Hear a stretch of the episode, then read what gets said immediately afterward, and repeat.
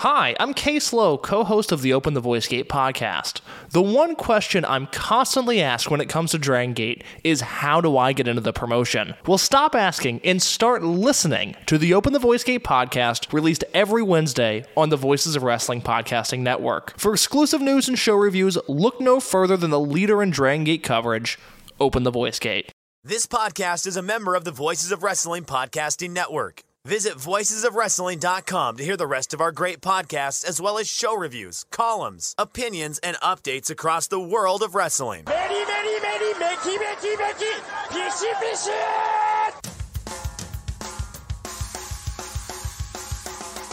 You are listening to the Flagship Podcast with your hosts, Joe Lanza. I hate the commentators. I hate the ring announcers. I hate the production. I hate the wrestling. I hate the interviews. I hate uh, the, their promo style. I hate the way the shows are presented. I hate the way the shows are paced. I hate the video packages. I hate everything about this company with every fiber of my being. And Rich Kraetsch. You know, he comes out and you're just like, ugh, gross. Like, look at this guy. Yeah, yeah. in, the, in all the best ways possible. He's just the, the slimiest looking guy you've ever seen. I love him so much. He's so good. And we are live on the flagship podcast. I am Rich. He is Joe. Joe, what's happening?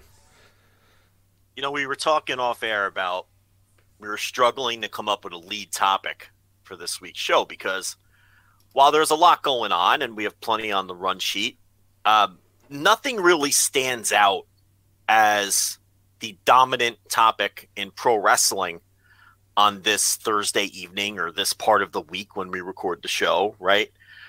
Um, so we think we settled on a lead topic that we're going to go with, but before we get to that, and, and by the way, it'll pro- this will be the only podcast this week. on Earth Starting with this topic. that We topic. assure you. Yes, we assure you. But but it fits our history and it fits you know what we do on this show covering the whole world of wrestling. But before we reveal that lead topic and open the show, Rich, I've I you know I I, I decided to seek out our friends at the Ringer and see what their topics were on their shows Oh, this no. week, and maybe maybe that will help sway us and help lead us to what should be the lead topic on our show. Okay, yeah, sure, sure.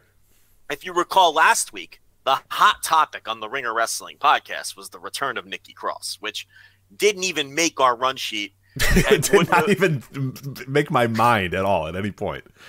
Never was going to make our run- sheet. Never was going. to We I think we theorized what ten hours that we would have to do the show before we got to. I honestly I don't think we would have ever gotten to it. I think if we truly sat down and did a show where Yeah. the three hours were done and we were like, all right guys, overrun time, flagshippatreon.com, we're going on overrun, and then we went on the overrun for another five hours or whatever. We're not getting the Nikki because at that point we're just deep in like continental. We're talking like, you know, 89. We're, you know, like we're not going to get to Nikki Cross. Like th- at that point, if we're seven hours into our show, golly knows where we're at. And it is not like w- the hot new re debut on Paul Levesque's Monday Night Raw. Like it's just not going to be that. So I, I don't think it would have ever happened. Ever. Two points. Number one, I think if we did a show, let's say we were like busted open and we're five days a week, I still don't think we'd I get to still the feel like we wouldn't return of Nikki Cross. No, I think And- we'd get like some anniversary thing that we talk about. We, yeah, there's no too much in the world of wrestling, too much time.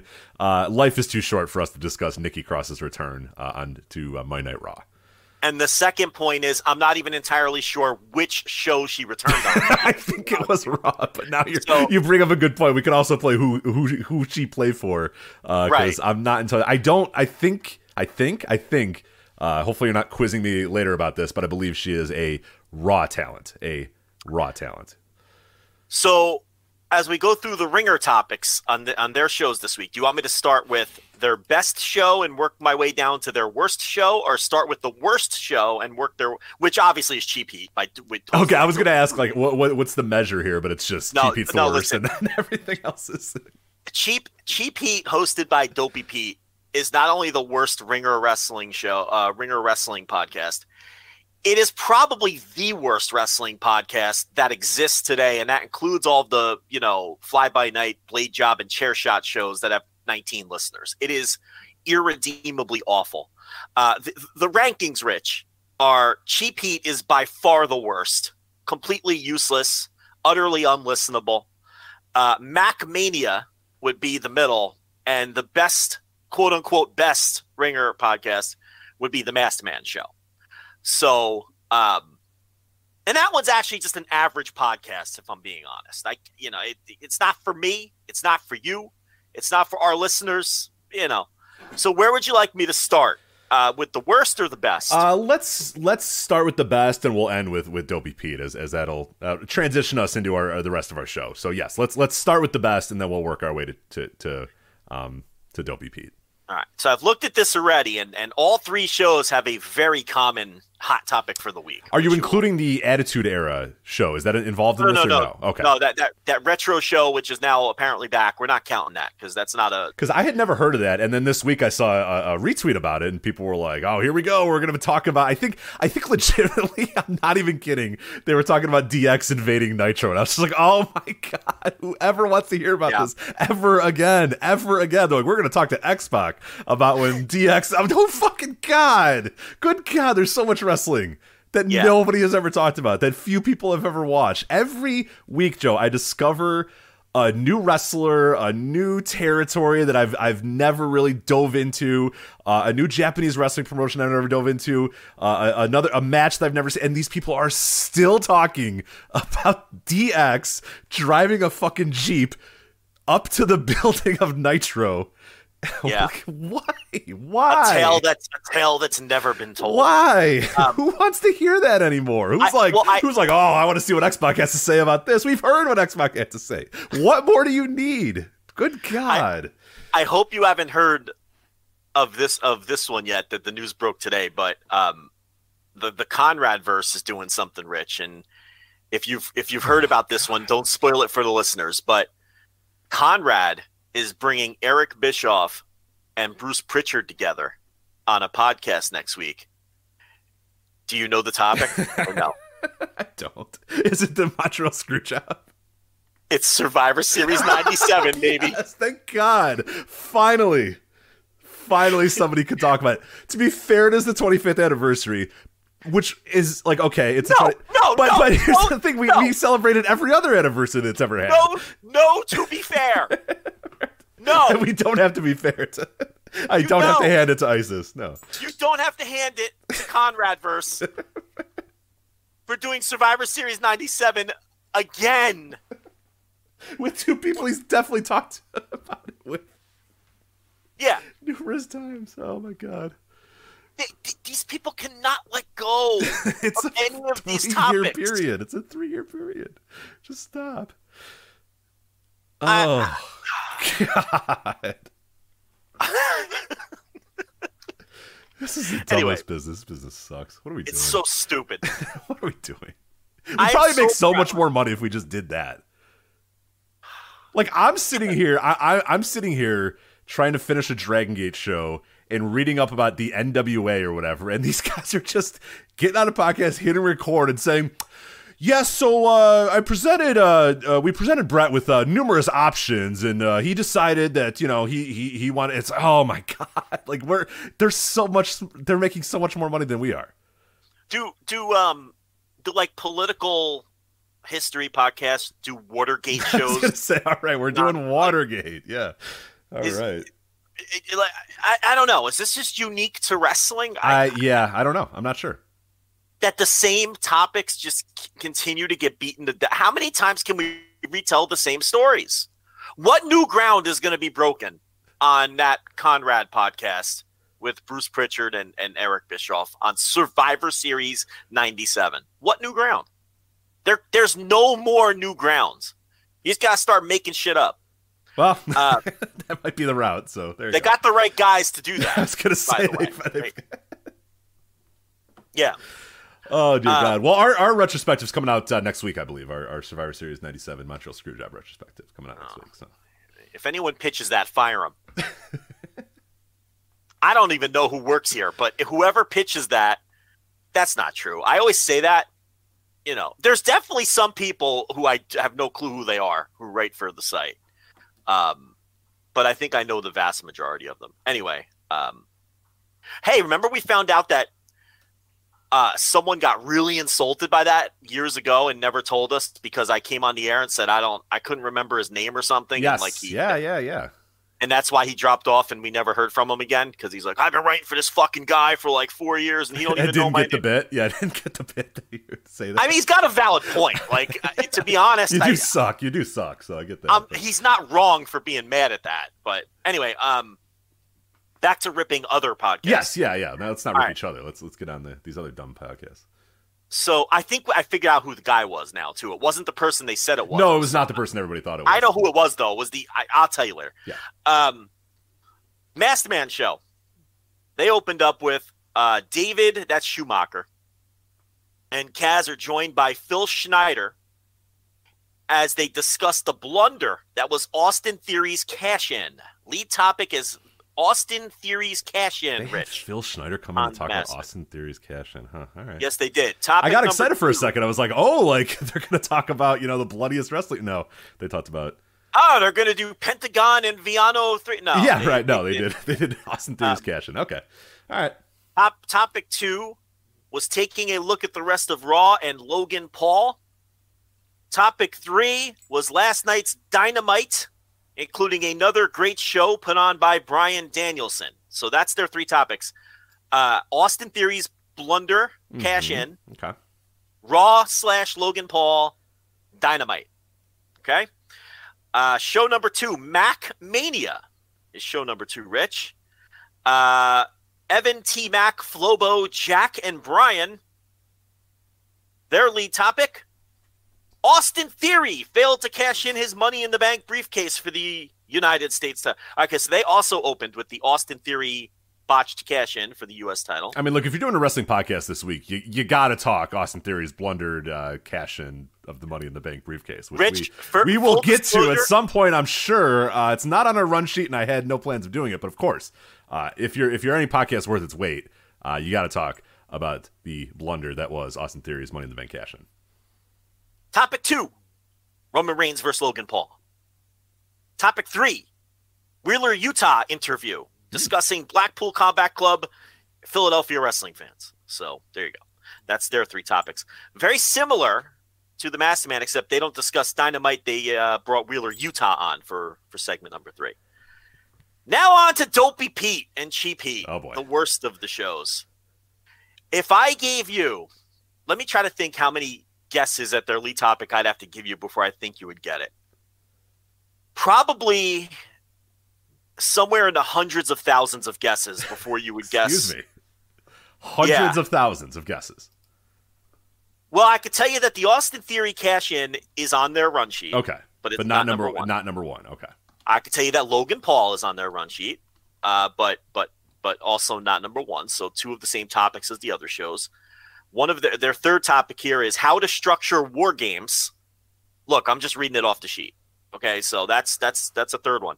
But their lead topic, Rich, you wouldn't guess this. I, I think if I gave you infinite guesses, you you couldn't guess this lead topic. topic. You don't even bother. I'm just going to tell you what it is. Okay, all right, fine. It's not it's not worth even me gi- giving an honest thought about. No. Okay. The lead topic on Cheap Heat this week was if NXT will host an event in Africa in the near future. Oh, That's their lead topic. I was not going to get to that. No, I was not going to get. you to would right. never have ever gotten to that if I gave you an infinite. You ever hear the infinite monkey theory? I don't have believe you I heard have. of that, No, Rich? I have not. So the infinite monkey theory is that if you had an infinite amount of monkeys and an infinite amount of typewriters and they just mashed their fucking monkey paws on the typewriters, right? Eventually, every work ever written would accidentally be ta- typed out by the monkeys Right. because Okay. it's an yeah, yeah, yeah. infinite number. You know what I mean? Like The best of times, the blurst of times. Yeah. Right, like you know, eventually, you know, fucking uh, Bill James historical baseball abstract is going to be typed out to the letter at some point by this infinite number of one by one of these fucking monkeys because that's that, that's infinite, right? And as humans, we can't really wrap our head around that, but that's the truth, right?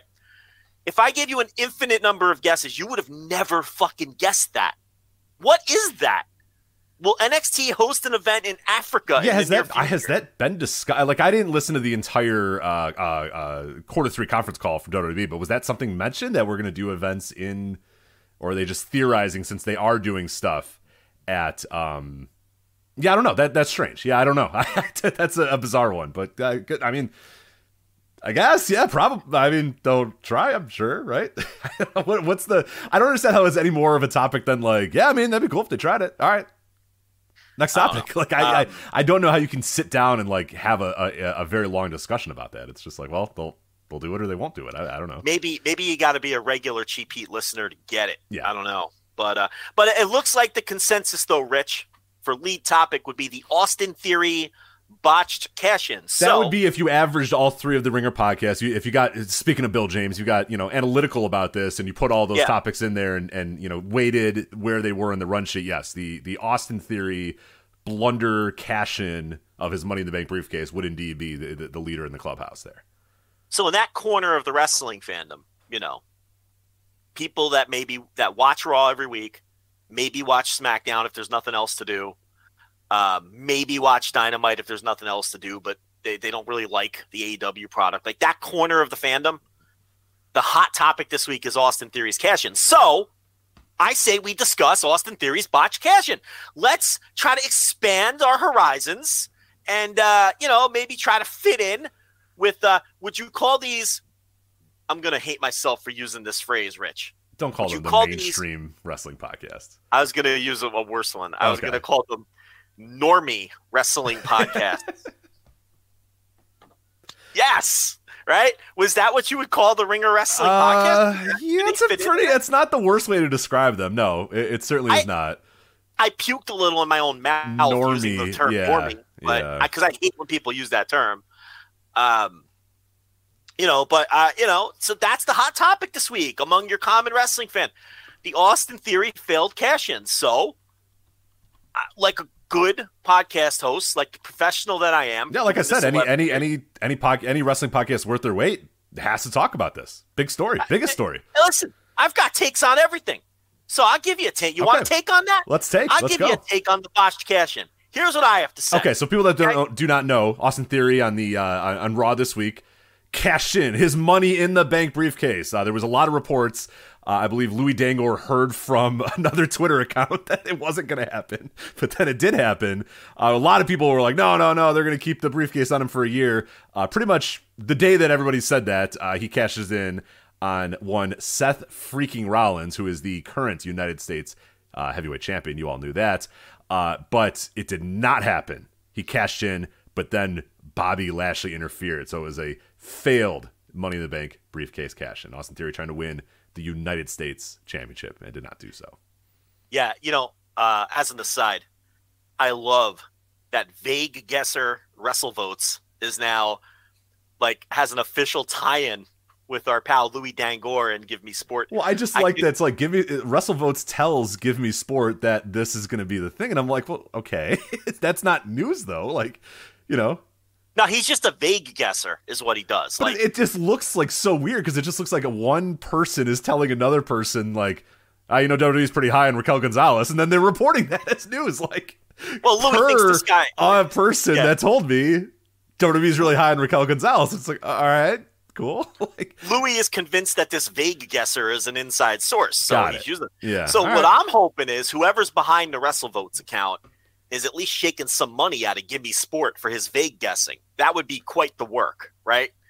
Because let's be honest, that guy got like a couple things right a million years ago and maybe knows somebody vaguely connected to the office and now he just vague guesses and tells Louis half the shit he's told Dangoor already like didn't the happen. Austin Theory thing. Like the Yeah. next day, they're like, WrestleVote tells me that uh, you know the Austin Theory is the plan is for Austin Theory to keep his money in the bank briefcase for an entire calendar year, and then literally like a day later, he cashed in and lost it. So Yeah, it wasn't Raquel. Who was the one that he said, "Oh, the office is high on so and so," and it was someone who everyone knows the office is high on. It was uh, was it Cora Jade? Maybe it was someone Cora that- Jade. Yeah, I think it was Cora. It was either Fallon Henley or Cora Jade. I forget which one. I don't think it was Fallon Henley. I think it was either Cora Jade. If it wasn't Cora Jade, it was someone else who was just utterly obvious that the company likes her.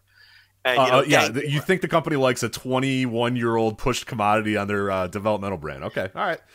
right? Who they've Thanks. been pushing hard. Thanks, right? Russell Post. Appreciate it. Wow, it. insider information. You know, so that's what I'm saying. I hope he's getting paid at least. Absolutely. Uh, that would be quite the work. Um, so anyway, Austin Theory. Okay, so obviously he was a Vince project, right? So, um, and people thought this was a bit. I'm going all the way with it. I'm breaking down. Oh no, no, Austin we have to. Yeah, yeah. That, that's our lead topic, Austin Theory. So uh, this was a Vince project. He was a Vince guy. So if, even if Triple H doesn't like him as much as Vince, I don't understand why you at least wouldn't get a Roman squash out of it. Why end it this way? At least have Roman beat. At least do an angle on either Raw or SmackDown involving Roman, and try to get a rating out of it, or at least get a, another Roman win out of it. You can continue pushing Roman as dominant if he's someone who just beats a cash in winner after an exhausting match or something. There's a million ways you could have done it with Roman and gotten something out of it other than just, you know, and that's assuming Triple H doesn't like the guy, which doesn't seem he does as much as Vince. Rather than what they did here, it makes everybody look like a goof. It makes Austin Theory's character looks like a goof. It makes the company look like a goof. Because why would you go after the U.S. title? That doesn't make any sense, right? When you have this briefcase. So uh, no, it was extremely stupid and um, you know very dumb. That's my take on the Austin Theory botched cash in. There you go. Did you yeah, have a it-? Uh, my take is just that it, it, it felt like, and we, we kind of said like it's kind of strange that you know with, with with Paul Levesque taking over that there is some old holdovers and weird stuff, and there's a lot of things that are very similar, but it did feel like Austin Theory was the one like overnight. There's a lot of stuff that they kind of eased into, or ah, we'll tell these Vince stories and kind of lead them through. The the show is largely kind of the same, but it felt like from day one, like Austin Theory just they did not give a shit about Austin Theory whatsoever.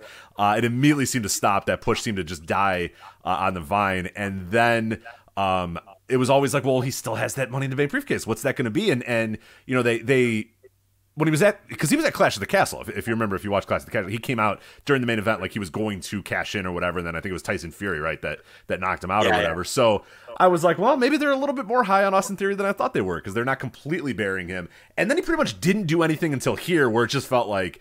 At one point, they were just like, "All right, look, we need to get this thing off of this guy and move forward. And how are we going to do it? Let's just, all right, let's just have him cash in and lose, and and we'll start a feud with him and Bobby Lashley, and the feud will be over, and Bobby Lashley will beat him, and then we'll just move on and act like this whole thing didn't happen. So, um, I don't know. Yeah, it's it's it it, it throws yet another, and at this point, like we're taking the most massive victory lap after we've done this for I don't know seven years now. We've been taking this victory lap about this Money in the Bank briefcase. That every time somebody wins this thing, all of your Joe, all of your normie podcasts. Again, I hate.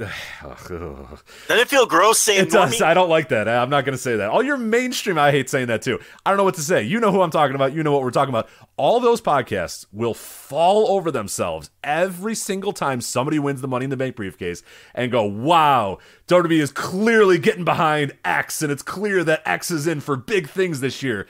And how many times has that not been the case in recent years? Like, it's just not. And I don't know if that's going to continue under Paul Levesque. I don't know if he's got a completely different vision for what it is. Hell, he might have the vision of fuck this thing. Let's get rid of this thing because it's a it, it, it's a weight that nobody wants. But like, it has long since been long since past being an effective tool for any guy getting over. But yet every single year we got to do the same old song and dance with oh this person won Money in the Bank. Ah, they're set up for big things this year, and it it's just not been the case for a long, long, long time. So. Uh, I would hope that this is an eye opener that hey, this thing really doesn't matter that much, but it probably will not be, and we'll do the same thing all over again when you know, insert whoever Chad Gable wins it, and they're like, oh whoa, big things in store for Chad Gable, and probably not, probably not big things in store for Chad Gable, but we'll see. I think we should force force ourselves to discuss the consensus lead topic on the Ringer podcast. No. I don't like it. That's what we should do. You're gonna um, force me to watch Raw more, and I don't want to do that. Well, that that's the, that's the whole fun of it because you know we're it's not fun. There's the- nothing fun about watching Raw. No, no, where, that's not where, fun. where we sh- where, there's No. gonna be one where we see this one. We don't do this to me. on. No, I've I've broken Raw, and I'm not going back, Joe. I'm not going back. See, back. if we were if we were doing this last week, we would have had to talk about Nikki Cross's return without either one of us having watched it. You know, So that's it- a good it- gimmick, I guess. I guess that's a good right? Because you never this one we got lucky because we actually had some thoughts on this. You know, you know, I gotta tell you, my whole life I've strived to be a normie. You know, when I was a kid, I used to watch the one. This is a true story. I used to watch the Wonder Years. Are you familiar with the Wonder Years? I am. Yes, I'm familiar with the Wonder Years, of course. Kevin Arnold, Yeah. Winnie Cooper, the whole gang, right? Uh, Dan Lauria as the dad. the very Um, upset dad. I hate. I was always like, man, that dad's a fucking asshole, right? Like that. The whole I time, see, the whole time I watched the show, now he was such grumpy. a prick. Like they're like, Dad, can we get a Christmas tree? He's like, Ugh. It's like, well, it's two days before Christmas. Buy the kids a fucking Christmas tree, guy. And he did. He would always do it, but it was always like, Ugh, all right, all right. It's like Well, it's two days before Christmas. Buy him a fucking tree, dude. Like, come on. That was a 1960s slash early 1970s middle class dad through the eyes of a 12 year old son. It was accurate, Okay. right? That's Yeah, probably that's how fair. his son grew That's fair. You know, um, you know, eh, eh, eh, and, and speaking of Dan Lauria, you know the you other Dan role- Lauria lore? I do.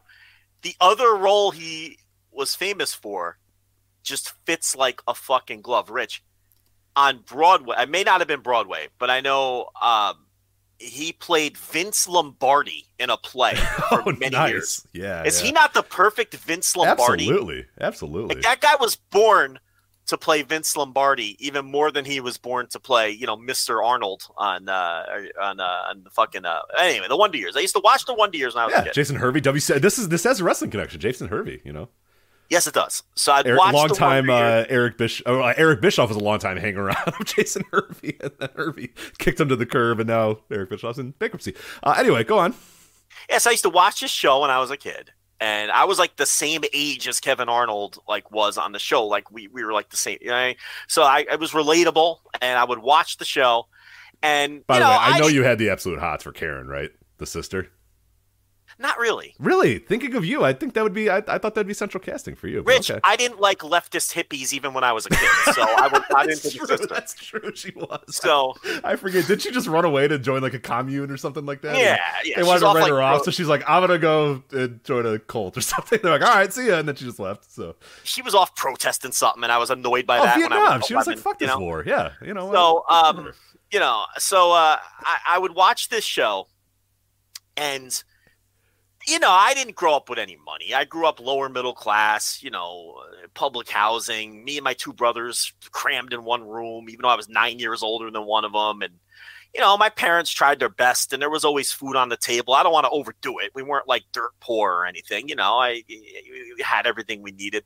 But I would watch the Wonder Years, and I would watch the opening to the show, and I would think to myself, man, you know, they live in a house. Kevin has his own room, and he's got a sister and a brother, and you know, a dad who wears a collared shirt to work, and a, and a mom with a the apron making dinner, and it's like that's that's what I want. Like that's all I want. I don't want a lot in life. I just want Kevin Arnold's life. You know what I mean? Little house in the suburbs, couple kids. I just wanted to be a normie. I wanted to be a normie my whole life. Then you grow up, and you become one, and people rip it like it's a bad thing. Like, ah, the normies. Ah, what's wrong with that? That's all I ever wanted as a kid. And I got it. That's what I am. I got myself a yeah, got a yard. Got a yard. You got some dogs. got a yard. You got, I got a a yard with a a yard with a fence, a fucking cat and a dog. You know, nice neighborhood with the fucking gate out front, a wife, couple kids. I got four TVs in the den. You know, I, this is this is all I ever wanted. You know, and then people got to shit on it.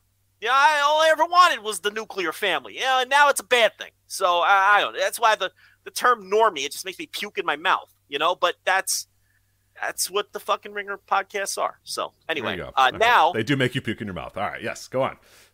to our real lead topic, which only this show will lead with, but it's apropos of this show. And it, it speaks to, like, we make fun of the shows leading off with Austin Theory, but that's clearly a bigger topic than, but in our universe, No, I, not in the VOW universe. No, no, no, not in the, not in the yeah. flagship universe at all. No. So there's nowhere else to go this week other than Nick Aldis and the NWA. I mean, where else would we start? Absolutely, Rich, of course. I wrote over 3,000 words on Nick Aldis and the NWA behind our paywall this week on the $10 tier. I didn't write, I wrote zero words on Austin Theory's failed cash in, uh, just to give people perspective here. But uh, look, I don't think there's anywhere else to start because, you know, uh, maybe if there was a bigger, there just, I don't feel like there's a bigger story in our universe. You know, we'll get to New Japan and, um, you know the the the Will Ospreay Naito main event, and we'll get to the Crown Jewel and the Logan Paul stuff. We'll talk about all that. But we're opening up with Nick Aldis in the NWA. Yeah, what's causing all this? What's causing all this, baby? That's right. That is the, the title of your piece, What's Causing All This? Utter Turmoil and the State of the NWA that is available uh, at flagshippatreon.com, patreon.com slash voices of wrestling, voicesofwrestling.com slash patreon, however you want to get there. Uh, you can get there. And yeah, the state of the NWA. And uh, you might not know, but there is an NWA pay per view this weekend NWA Hard Times 3. 14 matches, Joe, on NWA Hard Times 3.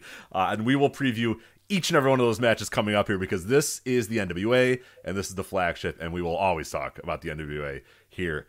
Uh, on the flagship, but uh, yeah, talk a little bit about your piece and uh, what's been going on in the NWA for people that have not followed uh, the, the the news and the notes lately. I think the Aldis story's pretty big. I think most people have have you know at least followed some of that. But uh, let, let's let's catch everybody up, and then we'll talk about what we were able to find and a little bit more of the big picture topics of what's going on in the NWA right now.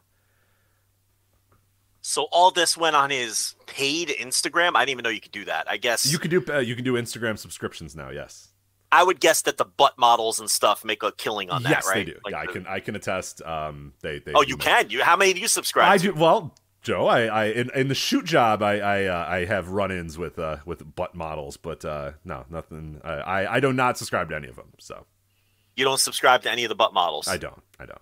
Okay. There's enough right. free butts. There's enough free butts on Instagram. You There's even- so much I, free ju- butt. I just I literally just switched to my job account and a butt just I just saw a giant butt.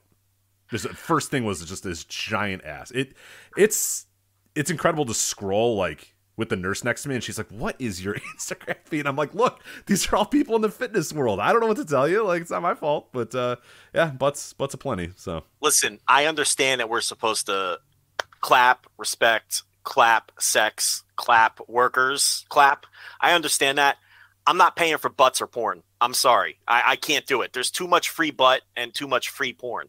You know what I'm saying? It's like oh if yeah, you're getting great, great butts on the regular for free too. So, yeah so it's just i you know i can't i, I just can't, i can't do that i'm not that much of a fiend um but um nick aldis on his paid instagram feed uh announced that he was giving his notice to the nwa which confused some people because he was under contract i think that give notice is just vernacular that has stuck with wrestling from the territory days in other words he wasn't telling Billy Corgan that he's leaving in two weeks to go work in New York. What he was saying was, I'm not going to resign when my contract is up in January.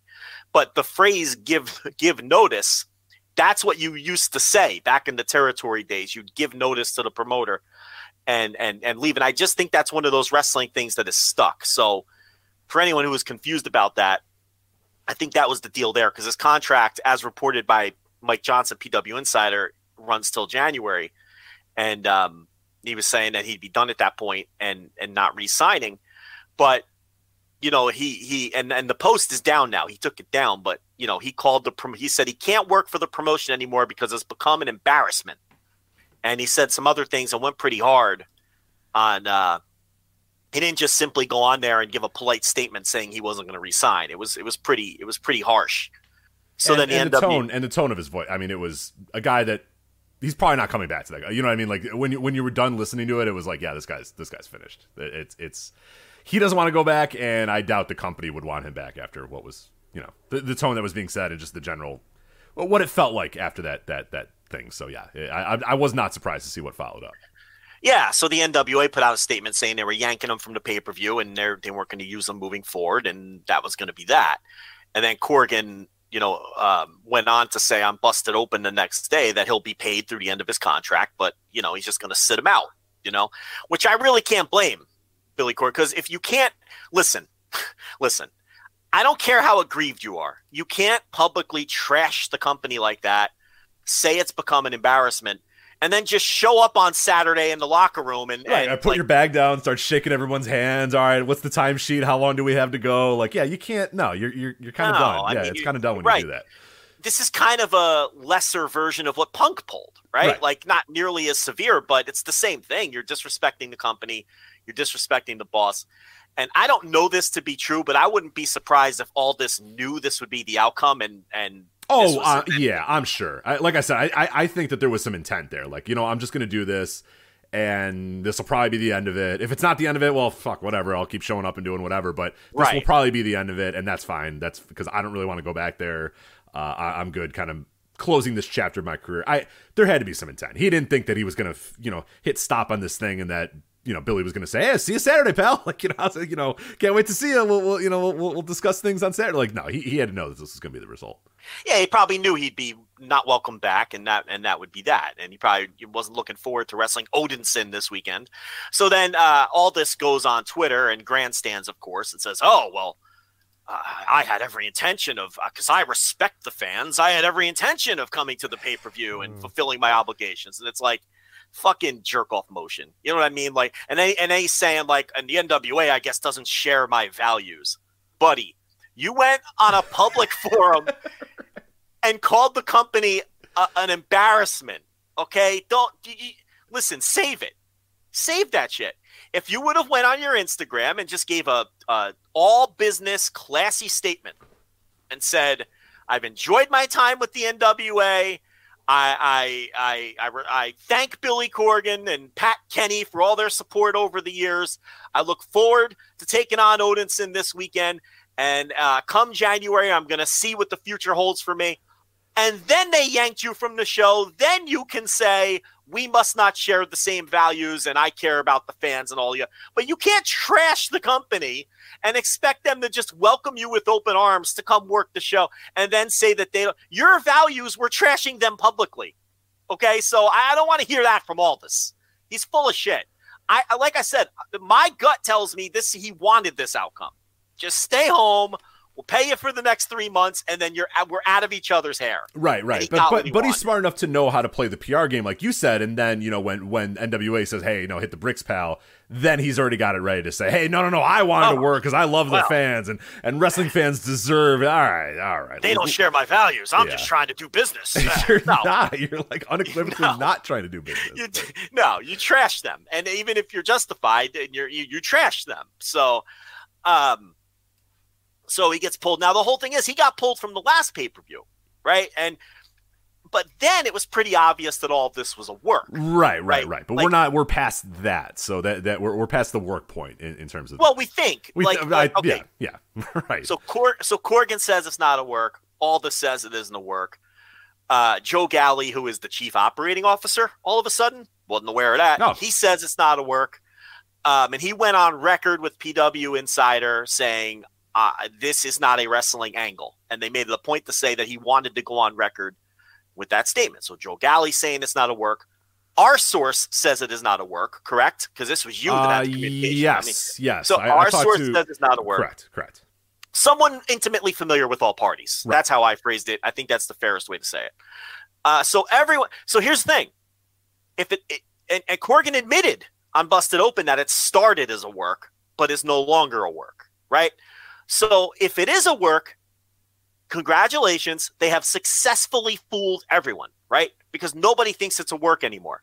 right. the, the the problem with that though, Rich, is if it is a work, what does that accomplish and how does it make money? Right. How, how are more people going to buy your show on Saturday with this being the, the, the central story of it? And they're not. How how is Nick Aldis calling the promotion an embarrassment, selling more pay per views? How is Nick Aldis uh, saying that Billy Corgan and Trevor Murdoch are disrespectful to his wife and disrespectful to women's wrestling, going to help your promotion and sell more pay per views? The objective of a work, right, is to make money, do something that creates that generates interest. And I guess from the standpoint of we're leading off with the NWA, you could argue that the work has and, and, and the fact that there that all of this is has captured the headlines of wrestling sites when the NWA never captures the headlines of wrestling sites. You could maybe argue from that point of view that if it's a work, it is working, but I still don't see how that's going to convert to money. So, I, look, if it's a work, they fooled everyone. I don't think it's a work. Okay, um, you know, and I and if it is a work, I think it's a stupid work. You know, if Nick Aldis comes busting out of the curtain as Odinson's mystery opponent, like what have we accomplished here? So Yeah, it's one of these classic. You know, a lot of times people will, you know, say, "Oh, well, you know, it's all the story." But, but okay, but yeah, that's a bad. It's a bad story. It's a story that does not make anybody look good in this situation. Doesn't help the company, and that that's a, you know a lot of work shoots can get this way. That's why you know we've discussed it with AEW too. There's been times where they've kind of toed that line and and you know have, but and and ultimately you don't. There, there's a level that you want to do a work shoot. You know this guy against the company, but you don't want to make it where the company looks incompetent or dumb or, you know, silly or stupid or whatever. And, you know, the MJF AEW stuff got pretty close. And I think some people would argue uh, got to that point. I, I don't know if it quite got there, but you got to be careful. You, you got to toe that line because the end of the day, you don't want to heel your company. You don't want the company to look like incompetent or your leaders to look incompetent. It just there, there's no benefit to it. Ultimately, there's nothing that you're going to get uh, as a result of that. So yeah, if this is the story and then he shows up and goes ha ha ha ha, it's like all right. I mean, cool. so Nick Aldis is back. It it just made the whole week look kind of silly in hindsight. Yeah, that, so I, I think we've given that too much air, honestly, because I don't think it's a work. No, no, and everybody Uh, we've talked to has has, has said it's not. So, and I, I have no reason for all those people to lie as well. and you know the and I think MJF and Tony Khan want everyone to think that he is a free agent at the end. At that MJF is a free agent at the end of 2023 with this War of 24 thing, whether or not he really is or not. I don't have any inside information, but my I think that he got extended when he got his raise, and I think that the War of 24 thing is a storyline. That's my personal belief. I could be wrong, but um, you know, I think they want everyone to think, whether it's true or not, that he's going to be a free agent and then turn that into a big, big television storyline at the end of next year. That's neither here nor there, but um, only because you brought it up. But um, but anyway, so and and then and then Aldis, you know, went on to say once once he was pulled from the show, now the gloves are off and both sides are taking shots at each other, and Aldis uh, did retweet a bunch of stuff and quote tweet a bunch of stuff saying that the, the lack of an empower follow up and the treatment of Mickie James, who is his wife, by Billy Corgan, and some of the things Corgan and Trevor Murdoch have had to say publicly about the lack of a, an empower ha- had had had something to do with. Now he didn't say it was the reason, but he said it contributed to his decision to not come back to the company. So, um, and, and that's the other piece of this is now ever since the first Empower show, every time an NWA pay per view cycle comes up, and Billy Corgan goes on his press junket, and Trevor Murdoch, as the NWA World Champion, goes on his little press junket. Uh, the first thing that these interviewers ask, or one of the first things that they ask, is why haven't you done a follow up to Empower? And Billy Corgan and Trevor Murdoch keep putting their fucking feet in their mouths. They keep fucking up the answer. Stop saying there's not enough female talent. Will you please stop giving that answer? Even if you really believe that there's not enough female talent to run a second successful Empower show that makes money this time, as opposed to the one that lost money, which Corgan went on record again on Busted Open and said that he he, he felt the show was a success, but it lost money. Okay, and if you don't feel like there's enough talent out there to do one that makes money, and that's your reason, just say that. Yeah, it's it's a very reasonable strange thing. answer. Yeah, it's a very strange thing that they're doing that they for some reason think that it will be better PR to say, well, there's no good women's wrestlers than just saying, hey, look, we tried it and we lost money and unfortunately we're a business and that's, you know, we're we're we're, we're beholden to budgets and we're, we're we're a business that's trying to make money and the last one just didn't make money. So we, moving forward, you know, it's it's an idea we'll, we'll continue to think about for the future, but at this time there are no plans to do another one because we have to think of what's going to be best for the business and best for the NWA. But for some reason, that's not the answer they give. They like to give the answer, well, there's no good women wrestlers. And it's like, no, no, that's not going to go well. That's So not going to go well. Bad bad faith people will get annoyed about you saying it was bad business, but who cares? You know, those people aren't worth your No, time. No, but here, here's what it does though. Every news site is going to run that headline because it's good for clicks. You saying that there's not enough good female talent is you are that's a gold mine to these wrestling news sites because they're going to run that. Billy Corgan, uh, uh, and then uh, a fucking colon, colon. and then yeah, colon. not enough women's Yeah. talent in America. Like Yeah. they- you're you're you're gift wrapping them bullshit content, and and then everyone gets fired up about it. Here's a direct quote he made on on Busted Open, and this is Corgan quote. Nothing is more dumb than trying to spin a guy like me who ran an all women's pay per view, which was a huge success. I built it around Mickie James as a talent and personality. I endorsed the whole thing. I let her build the card, and I lost money doing it. But now I'm against women's wrestling. Come on, this is silly. The conversations with Mickie were about running a subsequent Empower. I said if it's not going to be as good or better, we probably shouldn't do it right now. If people remember what I said, and they obviously don't, and then he goes on to say, there isn't enough top women talent available on the market right now. What he's saying is those two statements he said together. I lost money. If we can't do one that's better that can make money, I don't think we should do another one. And there isn't enough top women out there right now to do a better one. And those statements all together are perfectly reasonable. The problem is you should leave off the part that says there's not enough talent out there on the market right now because that's never going to go well for you.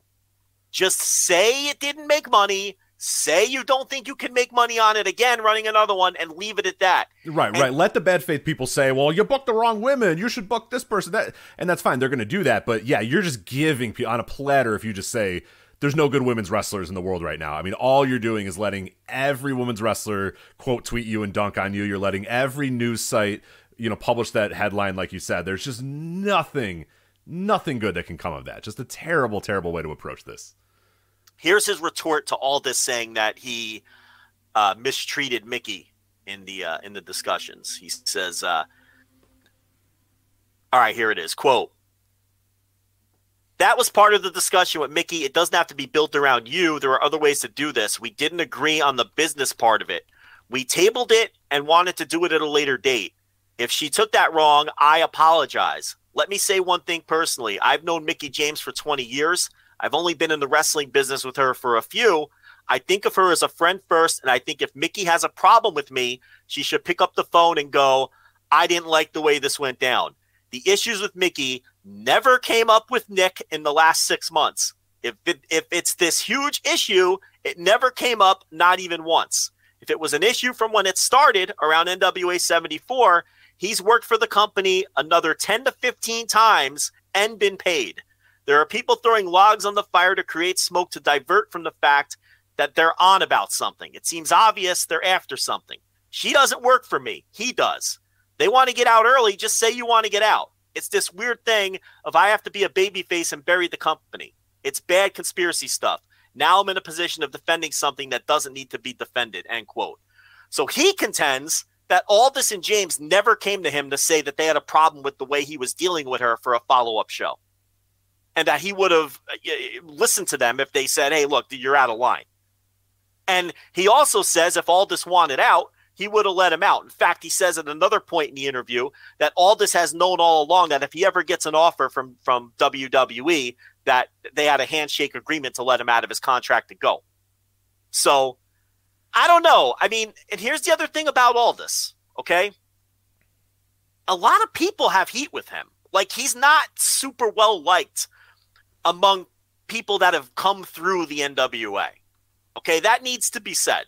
And that needs to be part of this. I think Corgan obviously has his flaws.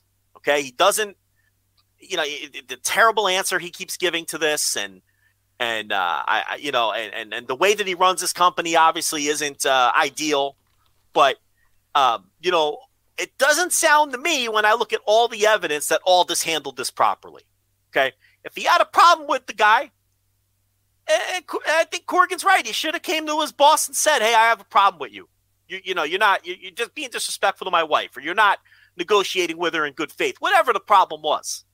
And then you can't just go publicly trashing the company and expect the guy to come let you work dates. I mean, that's just utterly ridiculous. Yeah. You can't do that. So, but Corgan, he's got to stop harping on this idea that there's not enough talent, even if he believes it, because it'll never go over well. And I don't blame him if he thinks that because the last Empower was loaded and he lost money. And that was even with Tony Khan at least fitting part of the bill. I mean, we all assume he just paid the AEW talent. Maybe he paid more. Uh, yeah, listen, His Tony- yeah, his quotes have seemed to indicate, at least to me, that the, the Tony Khan's quotes have, has indicated to me that eh, maybe he paid for a little bit more than just his talent, or or helped out in a way more beyond just Yeah, paying yeah, for his he- talent. because he brought it up a million times. Yes, he's- he's brought it up hundreds of times at this point. the thing say- about Khan, I'm not letting him off the hook because every there was a period there where every time he got challenged on the way that he books his women's division, he would automatically bring up, "Oh, well, I, I if it wasn't for me, that NWA Empower show would have never happened." And I, you know, and I paid for the Empower. You know, I'm paraphrasing, but he used to use that as a defense to defend his own booking. And Corgan has a right to be annoyed with that because you have this guy just constantly saying that he was the reason that this show happened and the reason it was a success. So uh, here's what Corgan said. I'll tell you exactly what he said. He said, quote, Tony Khan has signed a tremendous amount of top female talent. I'm not in a working relationship with AEW. I can't just pick up the phone and say, hey, can you send me some people? Part of that was Tony trying to take credit for what Mickie had accomplished. We were in discussions with Impact about doing something. I'm not a miracle worker. If I say this is about empowerment, which to me is about people who have not had an opportunity to speak on the stage before, okay, so then he goes, goes all that. But point here is, okay, you can see him biting back at Tony Khan. Stop taking credit for something Mickie James put together. Mm-hmm, mm-hmm. Okay, and he's a, and, and he and honestly has a right to be annoyed about that. Now, if Tony Khan fit the entire bill for the whole fucking show, then Tony Khan has a right to now counter and and, and throw that after. But if that was the case, then Corgan wouldn't have lost money. Okay, Corgan must have put foot part of the bill or most of the bill here because he, he contends that he lost money on the show. And when we when we broke it down piece by piece, I think it's pretty obvious the show lost money. Oh, there's no way that it made money. There, there's I don't no see way. how it made money. There's absolutely no way. Like I don't know how much it lost. Like there's no. Uh, it's hard to tell about that, but there's absolutely no way on earth that that that show made money. There, were no way they were in the black at the end of that show. No way. we, we were conservative with our estimates of the costs of using the 40 some odd additional talents and backstage people to put on that show and we still couldn't figure out a way that it made money based on the buys that were reported what was it 4000 or 5 i can't remember the Something like number. that, but it was yeah, it was not enough. I mean, there, there's no way to cover the cost. That that, that there's no or- way it definitely lost money and you know i don't see how look the only way he can run another show all women show is if he uses his own crew who are going to be there anyway you know what i mean like he cannot bring in all of this outside talent and make money because the first one was the proof of that and here's how you know there's some people who will say oh well he he's probably lying about losing money rich do you know the easiest way to tell that it's the truth that this show didn't make money. They've never run another one. The fact that he's not doing another one, you knucklehead. If it made money, he would do it again. I mean, use your brain. I mean, just use your head. You can't be that dumb. Uh, if it was successful, they'd be they would have done another one uh, immediately. So it obviously lost money. So I mean, and if you do one just with your own crew, then there's really nothing special about it. And I don't know if necessary. So look, I can understand why he's not doing another one. What I can't understand is why he keeps like burying the the available talent that's never going to go over well. And here's the other thing I, that that that bothers me. You know, everyone coming with their pitchforks and and torches towards this guy for not running another show. How about get on these other promotions to just do one? At least he tried. Like how? could- Why does he get all the heat? At least he attempted this. WWE Yeah. did one, They did one. and we all know it was PR to cover for getting into bed with the Saudis. We all know that. What? Everyone is with that. what? Are you kidding? Yeah. Well, yeah. So they, they they do one, and they haven't done one since. No, they haven't done one since either. Yeah. No. They're I, the I, that is pretty funny how they kind of get left out of that. Where you know they Yeah, how one come they don't get any of this? right around the time they said, "Hey, we're gonna start doing Saudi pay per views," and then they never did another one, and now nobody's like, "Ah, well, all right." Nonetheless, the- nevertheless, like you know, They're the market leader. They're the most visible. If you really care about uh, equity, opportunity, women empowerment, and all that shit, they're the ones that can make a difference. Not Billy's little side project where barely 4,000 people are going to pay for it. Okay? Get on their case for not doing a second one. But why did they get off the hook? They and and theirs wasn't a business success either. But they can listen, if they lose $50,000, I'm just throwing a number out there. On a second what was their show called? Evolution evolution. Yeah, if they if they, let's say they lose a hundred thousand dollars running, which sounds absurd, running a second evolution show, that's a fucking rounding error on their bottom line. It it doesn't. So they can afford to absorb a loss in the name of equity, in the name of equality, in the name of the women's revolution. The NWA cannot. If the NWA loses $5,000, they're fucked. This is a, essentially a, a mom and pop operation compared to the billion dollar conglomerate, publicly traded company. This is a guy who is rich by most of by the standards of 99% of the people listening to us right now. But he's not wealthy. He's not Tony Khan. He's not he doesn't have 8 billion dollars. He's not WWE. When has Tony Khan done an all women show? He likes to puff his chest out and say that he helps pay for Empower. When has he done his own? No one's on. Well, I shouldn't say no one's on his case. They're on his case a lot. Every week they're on. Yeah, they're on his. But case. but how come no one's on WWE's case about doing a second evolution? When they're the market leaders and they can make the biggest impact and they can make the biggest statement and they can be the trendsetter by doing these, they could do one every fucking month if they wanted to. Right? How come you know MLW's never done one? Impact hasn't done one since they were doing those dopey 9.99 Joker's Wild fucking weekly shows fucking five years oh ago. Oh yeah, yeah, and those did like Those laughable amounts of, of, of pay per view buys as well. The the No, one I don't count those. Yeah, On a mainstream American level, two places have done them. The WWE as a PR uh, stunt to cover for taking blood money, okay? And the NWA who did one in good faith and hired a woman to run it, hired a woman to put it together, hired all female agents to work the show. referees, talent, hired all agent, yeah. female referees, brought in a full crew of fresh talent, including international flight, put a, a, a decent, honest effort into it. Okay? And we're on that person's case because they keep putting their own foot in their mouth, but you're on that person's case for not doing another one, and everybody else is off the hook, including WWE. That's the one that annoys me. That part annoys me so much. Get on their case. Okay? That that's that's bullshit. This guy should take another bath. Meanwhile, uh, WWE won't do one until they have another uh, PR mess that they have to cover for. But you let them off the hook. I sound like Dennis Green, but you let them off the hook. You know, it, it's a joke. So you got me out here vehemently defending at Billy. You know, it, it, it's crazy. But at the same time, Rich, I don't have sympathy for him because he keeps saying the wrong things. Right, right, right. It, it, it's uh, again, and and that's the problem. I, I don't understand why they think that it's a better PR move to say there's just not enough talent out there, as opposed to uh, just say. I mean, I understand. Like I said, bad faith people will get upset about it, but you don't have to worry about them because they're they're a they're bad faith, and it makes no sense when you really think about it. But like, just say it didn't make us money, so we haven't done another one. I I hate to say it. But it didn't get supported enough, and we didn't make enough money from it, so we're just not going to do it again. his argument is he says that and then says the reason he doesn't think it can make money again is because of the talent pool and he, he he's annoyed that people separate the two comments this is a man who's been in a major rock and roll band for the better part of what three decades at this point. Pretty point much three, yeah, yeah. Oh, well, shit, he- definitely three decades at this point. he cannot be that media ignorant to not understand why they're splitting up the two statements. How does he not understand this? That's why I don't feel bad for him. He has to understand that if he gives a long, um, detailed answer, okay, that they're going to clip the worst and most salacious part of that answer and use it for their headlines. He has. How does he not, Rich? How does he not understand that? So you stop saying that. We heard.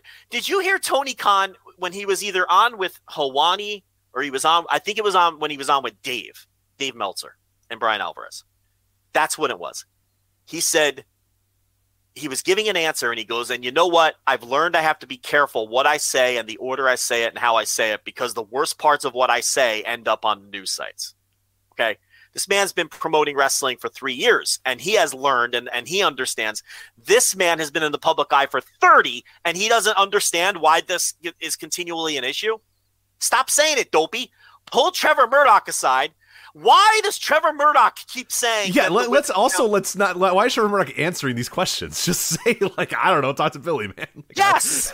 I'm talking about NWA Hard Times Three, where I'm in the main event defending my title against Matt Cardona and yeah, Tyrus. Like you don't. Why is Trevor Murdoch getting involved in this? Go away. Stay out of it. Yeah.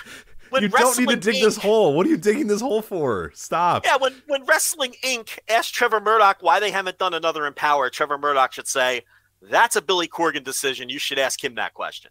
End of end of answer. Right. I'm just the NWA World's Heavyweight Champion. I don't get involved in the uh, the business aspect of things.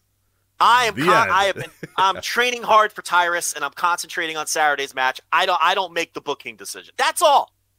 Done. But this man continually keeps saying giving worse answers than Corgan gives. They, so they, they're doing it to themselves.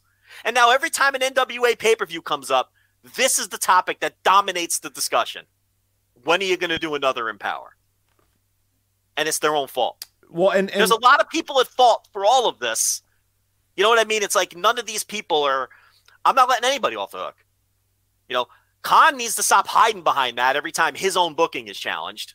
Okay. All right, great. You paid for Kylan King. Uh, How many backpats you want for that? Okay. I mean, geez. And if, if if there's more to the story, by all means, let us know. You know, Corgan needs to stop saying dumb things. He's got to get Trevor Murdoch in line. Nick Aldis got to stop publicly burying the company. You know, it's, it's all, the whole thing's a mess. it also, you know, it also highlights uh, a bigger thing, and then we'll get into hard times as well, uh, and, and and anything more with the Aldis situation. It just it more than anything, it makes you say like, man, if you were another company, do you want to get involved in even doing one of these shows, or are you better off just being like, you know what, just do our own little thing? Like, because you said there's a lot of companies that nobody gets mad about, nobody screams about, nobody hand wrings about because they just don't get involved in it. They don't get involved in intergender, they don't get involved in booking all women shows. They just kind of do their thing, and it's off there in the background, and nobody gets at them, nobody cares. And we've talked about that for New Japan for years, and obviously we're going to talk about uh, a a break from that tradition that's coming up very, very soon here uh, in, in in November. But it's just like, yeah, it, it, I, would see all this and go, why would we ever consider doing this if this is the reaction that it's going to get, and that we know. And, you know, I, I saw a bunch of people say this. Adam Lash was somebody who who, who had a tweet uh, a, a thread about this and said, "Here's the truth: Billy Corgan doesn't do another women's event because they aren't financially profitable. If enough fans supported women's wrestling events, there would be a lot more of them. Unfortunately, not enough do. And if we're being honest, most of the people complaining about it on Twitter wouldn't pay to see them anyway." As it stands, the preeminent women's wrestling company in the United States for the last 17 years, Shimmer, hasn't run an event in over a year, and as far as I know, has no plans to do so anytime soon. It sucks, and I hope it changes, but women's wrestling isn't in a good place, and I think that sums it up pretty well. Got to buy the fucking shows. And they just don't. And that's and it's and yeah. he's and, he- and he's dead on about it. And believe me, he's no Corgan apologist. No? I, I I left out the part where he says now in general I say fuck Billy Corgan. Yeah, but I mean- yeah, but but that's not that. But not that's even also if- the reason why every other company that used to run women's events no longer does. Yeah, and and and even if you're not a Corgan apologist, you can still be honest about the situation. Yeah. He's a promoter, and in the grand scheme of things, a small time promoter, and he lost money. What the fuck? What do you want the guy to do? Okay, uh, run another one and lose more. It doesn't make any sense. Okay, and and and and Lash is dead on because not only uh, the, the vast majority of people who complain about these comments aren't buying the shows; they're not even pirating them. No one's watching these NWA shows, all, and all of a sudden, you give a shit about the NWA, and you give a shit about whether or not they run another Empower. Th- these people are all—it's all performative bullshit. Okay, because if these people really cared that much, they all would have bought Empower, and there would have been an Empower too, because it would have made some money. But nobody bought it. It didn't make any money, and that's why you're not getting another one. And and you know the Shimmer point. You know, uh, no, uh, buy the fucking Shimmer shows. You know, it, it's it's it, it's uh, it's just it's maddening because the next NWA pay per view cycle, someone's gonna ask the question again. And this fucking guy is gonna give the same fucking answer and double, bad answer. double, triple, and quadruple down on there's not enough talent to make money on it. And you know what? The, the- you know what's crazy? He's probably right. Yes. He's probably right because they they they used everyone they could last time and they didn't make money. So he's probably not even wrong. That that there's just that that the the level of talent out now. I'm gonna now we're gonna get in trouble, but it's like he's probably not wrong. You know, so uh, it- he, like like you said, I can't go to Tony because obviously we hate each other now. I, I, I he said he tried to go to Impact and and that was a dead end.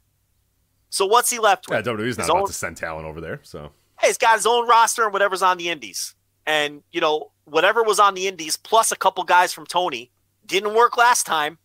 So why would it work this time? Right, and, and look at look at the, the the state of it. Right, I mean, we have WoW that's out right now, and that's nobody's. I mean, that that doesn't matter at all. Nobody gives a shit about WoW. Nobody's watching that show.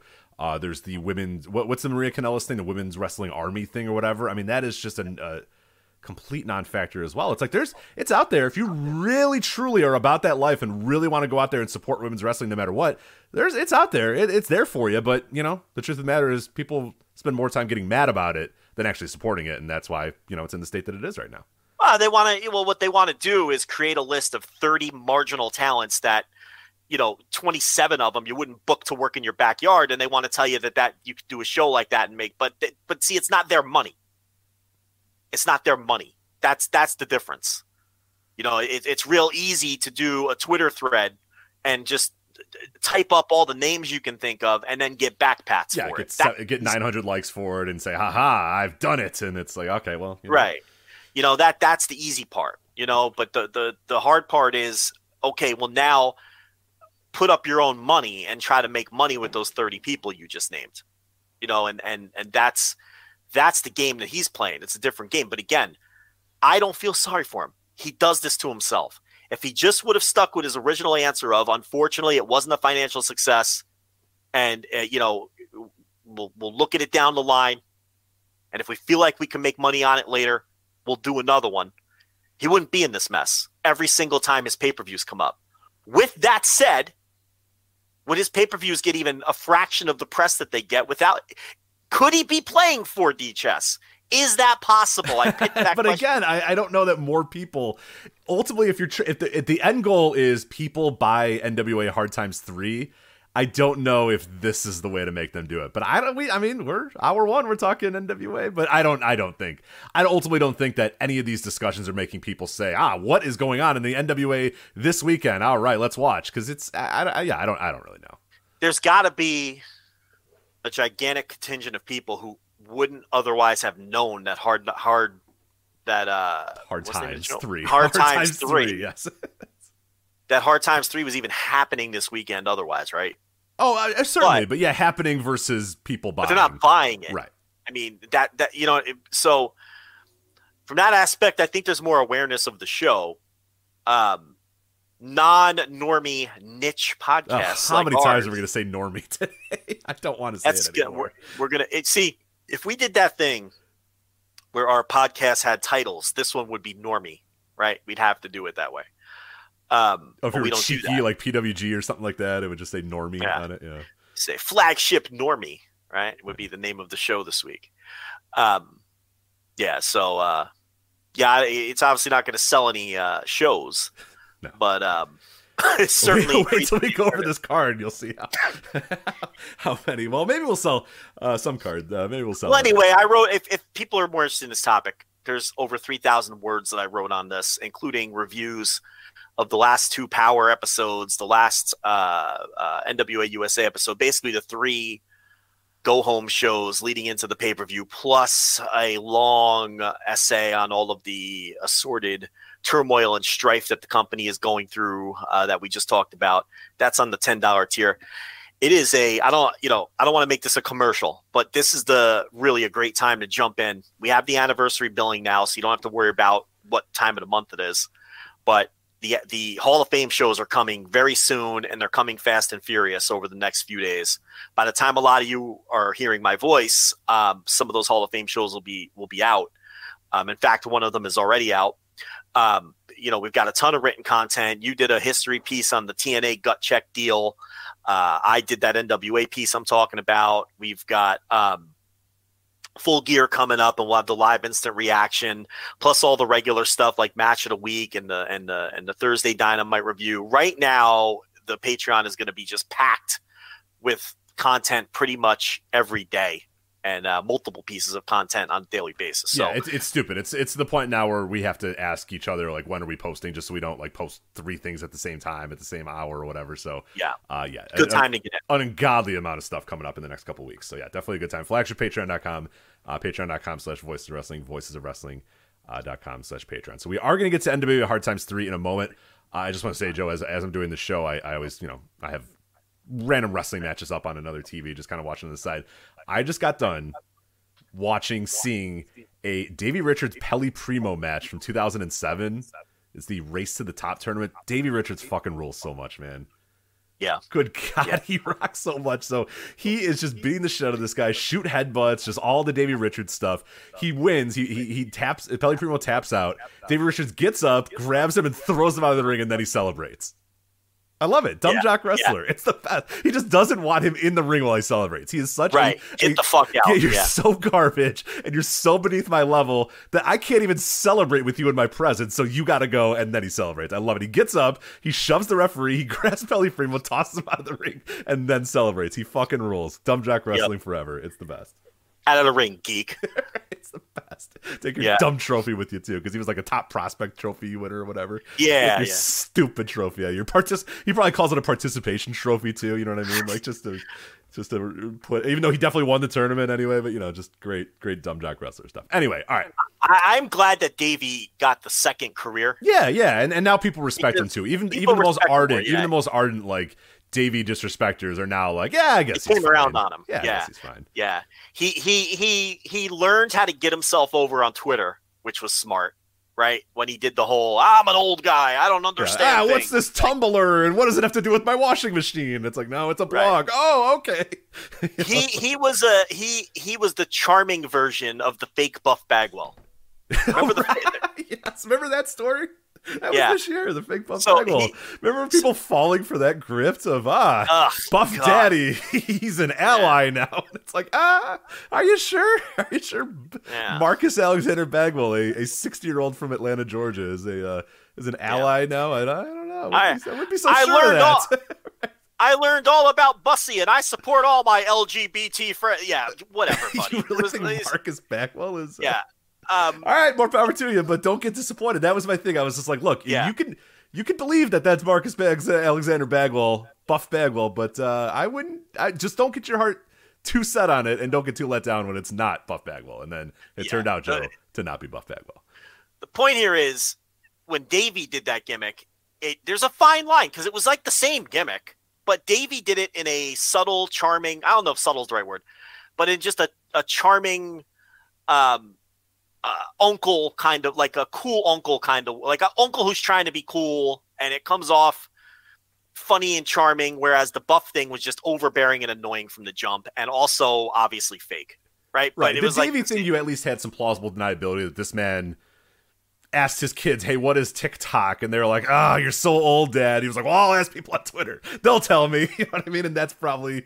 I, I could see that happening where David Richards is watching the news. They mention TikTok. He looks at his wife and goes, Hey, what's TikTok? She's scrolling her phone. She goes, Ah, you won't get it. And then he goes, ah, All right, whatever. And then, you know, he asks his kids and they're like, Ah, they're playing their, you know, video games. And he's just like, Ah, I'll ask people on Twitter. They'll tell me what TikTok is. So. Well, he was definitely turning it up a notch. And then it- and- it got a little, it got a little too on the he nose, and he did back he- it down a little bit after that. Yeah, he never crossed the line into this is overbearing and annoying. And it also helped that when he would say things like, I don't know what an MP3 is. I have a six CD changer in my pickup truck, and then would show you a picture of the six CD changer in his pickup truck. That it added a little authenticity. Oh, for sure. Yeah, he did that when he was, somebody was talking about Fortnite. And he's like, I don't know anything about this Fortnite, but I still play video games. And it was him playing his Nintendo Wii. He was playing like Wii bowling or whatever. Right, and you're right. like, all right, all right, that's kind of cool. That you know, but you Yeah, you believe that Davey Richards has a Nintendo Wii hooked up to like a standard like standard def cables into like an HD TV, and it looks like shit. And he plays it once every nine months or whatever. But yeah, he's he's like, no, I I, I, play some video games. I play Wii bowling every so often. So Yeah, yeah. So he he kind of the the second career it, it got him over with everyone Right. finally. Like he's always Davies. He goes to these indies and works his ass off. All right, he has the same exact match in every indie he goes to, but you but if you're watching him in Florida, you don't know that he just had that match in Arizona. You know what I mean? yeah, so only only weirdos and sickos like us know that he's having the same. Right, because I'm watching them all and I'm like, hmm, these are all the same match, right? But I'm watching them all. You know, so and that guy in the locker room doesn't know it's the same match either. When Davey comes in there and goes, "All right, here's what Yeah. we're gonna do," this guy goes, "Sounds great, yeah, Yeah, sounds yeah. awesome, Davey. Let's do it." and to be honest, it's a good match. right, I it's mean, a great it's, template. yeah. It's a great template. It's it's a it's a solid three and three quarter star match. Hey, Okay, all, all great wrestlers, all great wrestlers have some sort of template. I know, I know people get bothered by that, but that's uh, that's that's uh, you know, especially in in the old era, it was you got you had to, you played the hits. You know, every town didn't know what the other town was doing, and that's yeah, Davey's doing that thing now, where he's just you know has basically the same match across the world, and nobody really knows, so it's fine. And uh, speaking of Davey, he's on this show that we're about. He to, is. yeah, let's get to Hard Times 3. Yes, you'll be asking at the end of this preview, but we do want to tell you this is available at voicesofwrestling.com slash fight. So if you want to order this show on fight, which you are probably going to want to when we're done uh, previewing this, voicesofwrestling.com slash fight uh, is the way that you can do that. So, all right.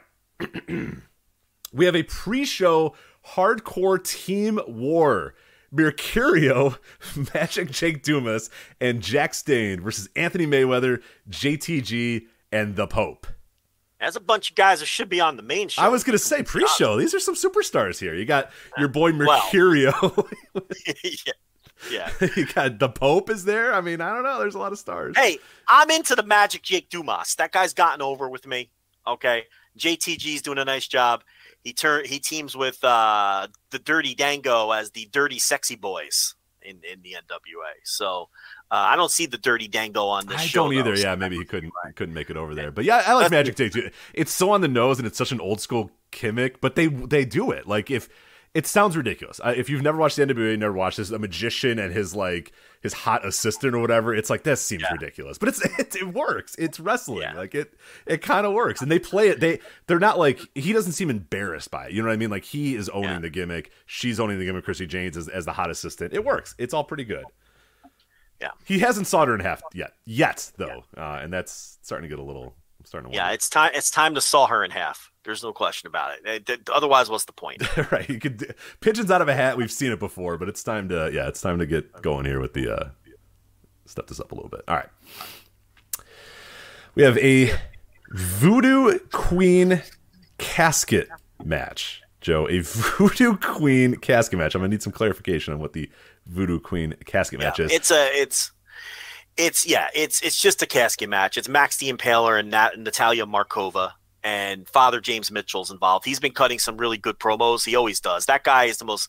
He might be the most underutilized manager in wrestling over like the last twenty years. I I, I don't understand why he hasn't gotten a real shot in a big what what was the last major shot when it when when TNA was really rolling on Spike maybe was the last time he's never been in WWE um he's never been you know in he may have done a shot or two in AEW as a gag I can't remember he's never been in AEW. I don't think he has. Yeah, I don't even know I, if he the has. thing you know is he might oh no, he want- did. He did make one. He did make one. He uh yeah Did, oh no, he did the uh, the wedding, the Penelope Ford Kip Sabian wedding. He was That's the uh, officiant yeah. or something like that, which is great. He, he, he rocked at that too. Uh, he does weddings for real Oh, so He that's a shoot. He's a shoot officiant. he shoot officiates weddings Hell for yeah! real God damn, Yeah. I should have Jay Mitchell do my wedding. That would have been great. So I don't know that he wants to necessarily be full time in wrestling, but man, he's just ever since the ECW days, the guy's great. WCW, you go back to WCW, the guy uh, is is very great in his role. Uh, and and the Max the Impaler push has has been one of the things that they've really done well on their TV. They do a lot of things poorly, they do it well. Natalia Markova, if you don't if you if you're not familiar with her, will be on TV very soon just because of well, Rich, she's uh she's easy to look at. She, Rich. yeah, she, she's Easy to look at, Got a good Rich. look for sure. She's got a great look for the television, Rich. Some features of hers that are very uh, uh enjoy. Talk about the next match, Rich. yes, let's this do is it. not a horny podcast. It is not a horny podcast. Never no. been a horny podcast, and I am not, and, and we're not going to get in trouble. I'm just saying she's got a great look. NWA World TV Championship here. AJ Cazana versus Jordan Clearwater, vacant NWA World TV Championship. Well, yeah, because Tyrus had to cash it in. Right.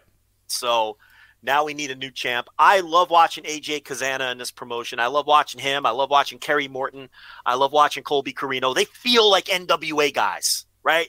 They're all second generation, you know, and and and you know they. they I, AJ Cazana wrestled Kerry Morton on on on one of the powers a, a few uh, months ago, and it was just a little six minute match, but it was so fucking enjoyable. It's what I wish the NWA was. It was more of what it was in the early Lightning One era. Yeah, yeah. Uh, and, and there's aspects of the the show that's like, all right, like this match is like a perfectly. And if you watch these NWO shows, there's a few matches that you'll see that are like, all right, yeah, this is this is what would be good for like the modern NWA. It- it, you know, clean it up with a little bit more, you know, modern aesthetics or whatever. But yeah, just have you know generational workers you know have these people that have been around for a while that that have you know are are, are, in wrestling families that people are aware of and just put them out there and have them wrestle and have them learn and all that sort of stuff. Because yeah i'm with you. Colby corino's that way. Uh, aj kazan's uh, that way. Kerry morton is that way. I think homicide is a great addition. We'll get to him uh, a little bit. The hawks are, are, are, i think is a really cool gimmick. There's a lot of cool stuff.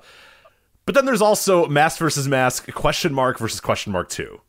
Yeah, this stinks. Um, Rodney Mack is is question mark. It- It's the kind of it's the kind of thing. Well, I, I'm guessing most of the people listening to this don't watch, but like it's the kind of thing where they're not even hiding it. He just he's Rodney Mack with a mask on. He's got the chain around his neck. He wears the Rodney Mack fucking gear. The tattoos are visible. It's fucking Rod, you know. So and then question mark two is allegedly the brother of the of the question mark Jocephus who passed away, and they're they've this god awful feud, and they're gonna do the mass versus mass match. So this is awful. This is the NWA at its worst. It's not really over in front of even their own fans. Everyone's a little creeped out about it. Leave the memories alone. You know what I mean? Just enough of this. It stinks. Right. Somebody likes this, and I'm not sure who. Oh, well, at Yeah, Billy. yeah, At Billy There's one person. I know that likes it. It's at Billy. Uh, all right. Uh, MLW National Openweight Championship. Now, this title has now officially been won on television, right? Because No. Davey's been defending this title for like six months, even though it hasn't aired that he actually won it yet, right? He is not officially No, the title. still. If you remember the last NWA pay per view we previewed, That's what I'm saying. The last pay per view, he hadn't won it yet. he defended this title on that pay per view, which he hadn't won yet. We're now three months on, and he has still not officially won this MLW title on MLW TV. And yet he's defending it for a second time in the NWA. He has defended it in New Japan, on New Japan Strong, and he hasn't even won it yet on MLW's television, which, by the way, this week featured Killer Kross and Scarlett Bordeaux in action. if you want to know how things are going with MLW and their uh, television schedule. Oh, This is great. So this is going to be an all timer because I, I I discovered doing one of the Patreon shows. Uh, I was talking about all the all, you know one day title reigns, zero day title reigns, and then talked about the Freebirds had like a very famous you know negative seventeen day you know WCW tag team title reign or whatever. This one's getting absurd because he technically won this thing what in June. Let me let me let me double check. June or July is when these battle riot things were were, were okay. June twenty third. June twenty third, twenty twenty two is when he won it. When is that show airing? Well, they just started on Pro Wrestling TV dot or the fucking whatever that Pro thing is. Wrestling.tv, I believe it is. Yeah, some app or something that I'm not going to download. So. I looked for it, couldn't find it, got annoyed, and now now I'm just not going to watch. Um, they just aired. They've only aired one or two episodes, and it's from those tapings. They aired the Battle Riot, and they aired some matches this week or something. Yeah, so I don't know when that that match will air soon. But the point is, he keeps defending this title that he hasn't won yet. This In- is an all timer. I can't wait to read about this in like 15 years. This negative like 200 day title reign that he's going to have, where he's defended it numerous times in other promotions in between. Yeah, he. And I think he's lost it. Has he lost it already? um, I don't believe he has. I don't, Spoiler alert, everyone. But I don't believe he lost? has. I don't believe he has. No. This is the national M- MLW, MLW national, national title. I know he. Well, what's the title that Shun Skywalker won in MLW, which Great- hasn't aired yet? Great and won't air. what is what the hell is MLW? What is that company? Uh, he is the world middleweight Oh, champion. he Why the are there so many titles? Stop. Yeah. No, the middleweight title is the one that they've had that Myron Reed won and all those guys. This uh, national title was the one that Alex Kane had for a long time. Yes, yeah, yeah, yeah. And and Davey Richards beat Alex Kane, and I guess he's still the champion. Anyway, There we go. All right. Uh, that should be a fun match though. Davey Richards uh, against Colby Corino. Uh, I'm into that. That sounds great. Corino's good. Uh, Corino, if you have not watched Corino in a while, he's gotten good. Uh, he's added some weight. He's now a little bit older. He seems to have gotten his life in order. He's solid as hell. Uh, this is a guy he who should he should shoot on Davey and ruin the next six months of MLW. right? Just, well, is it going to ruin it? They'll never air it. Like, but you're right. Yeah, he should. Honestly, yeah. Colby, if you're that listening, probably wouldn't that probably wouldn't go well for him if he shot. probably not. But you know, you miss 100 percent of the shots you don't take. So go for it, Colby. Why not? Um, they'll at least have to book you one, or MLW will have to bring you in for uh, a one shot, right? No, they don't have to. Okay. Uh, NWA World Tag Team Championships here. I believe these guys have faced each other at least a thousand times on every NWA pay per view I've ever seen. La Rebellion versus Hawx Aerie. Not only on every pay per view you've ever seen, but on NWA USA this week, they ran an encore of their last match, Oh, last pay per view, so we could all watch it again. Um, yeah. So what it's always here was good. It's always pretty good, though. Yeah, I mean, Davey Boy Smith left the promotion, so that they, he, you know, so Doug Williams doesn't have anyone to team with anymore, and um, Hawx Aerie beat, um, they beat uh, the, the the Dirty Sexy Boy. They beat uh, Dirty Dango and JTG to win the number one contendership. So here we go, and I think they're going to win the titles here. That's my feeling. And they're good. They're, they're a good little gimmick, too. I, I, I like yeah, it. they're all right. Yeah, they're fine. Uh, Odinson versus TBA, as far as I know. Have we, I don't know if he's been yanked. I don't know if he's going to have an opponent. I don't know what they're doing.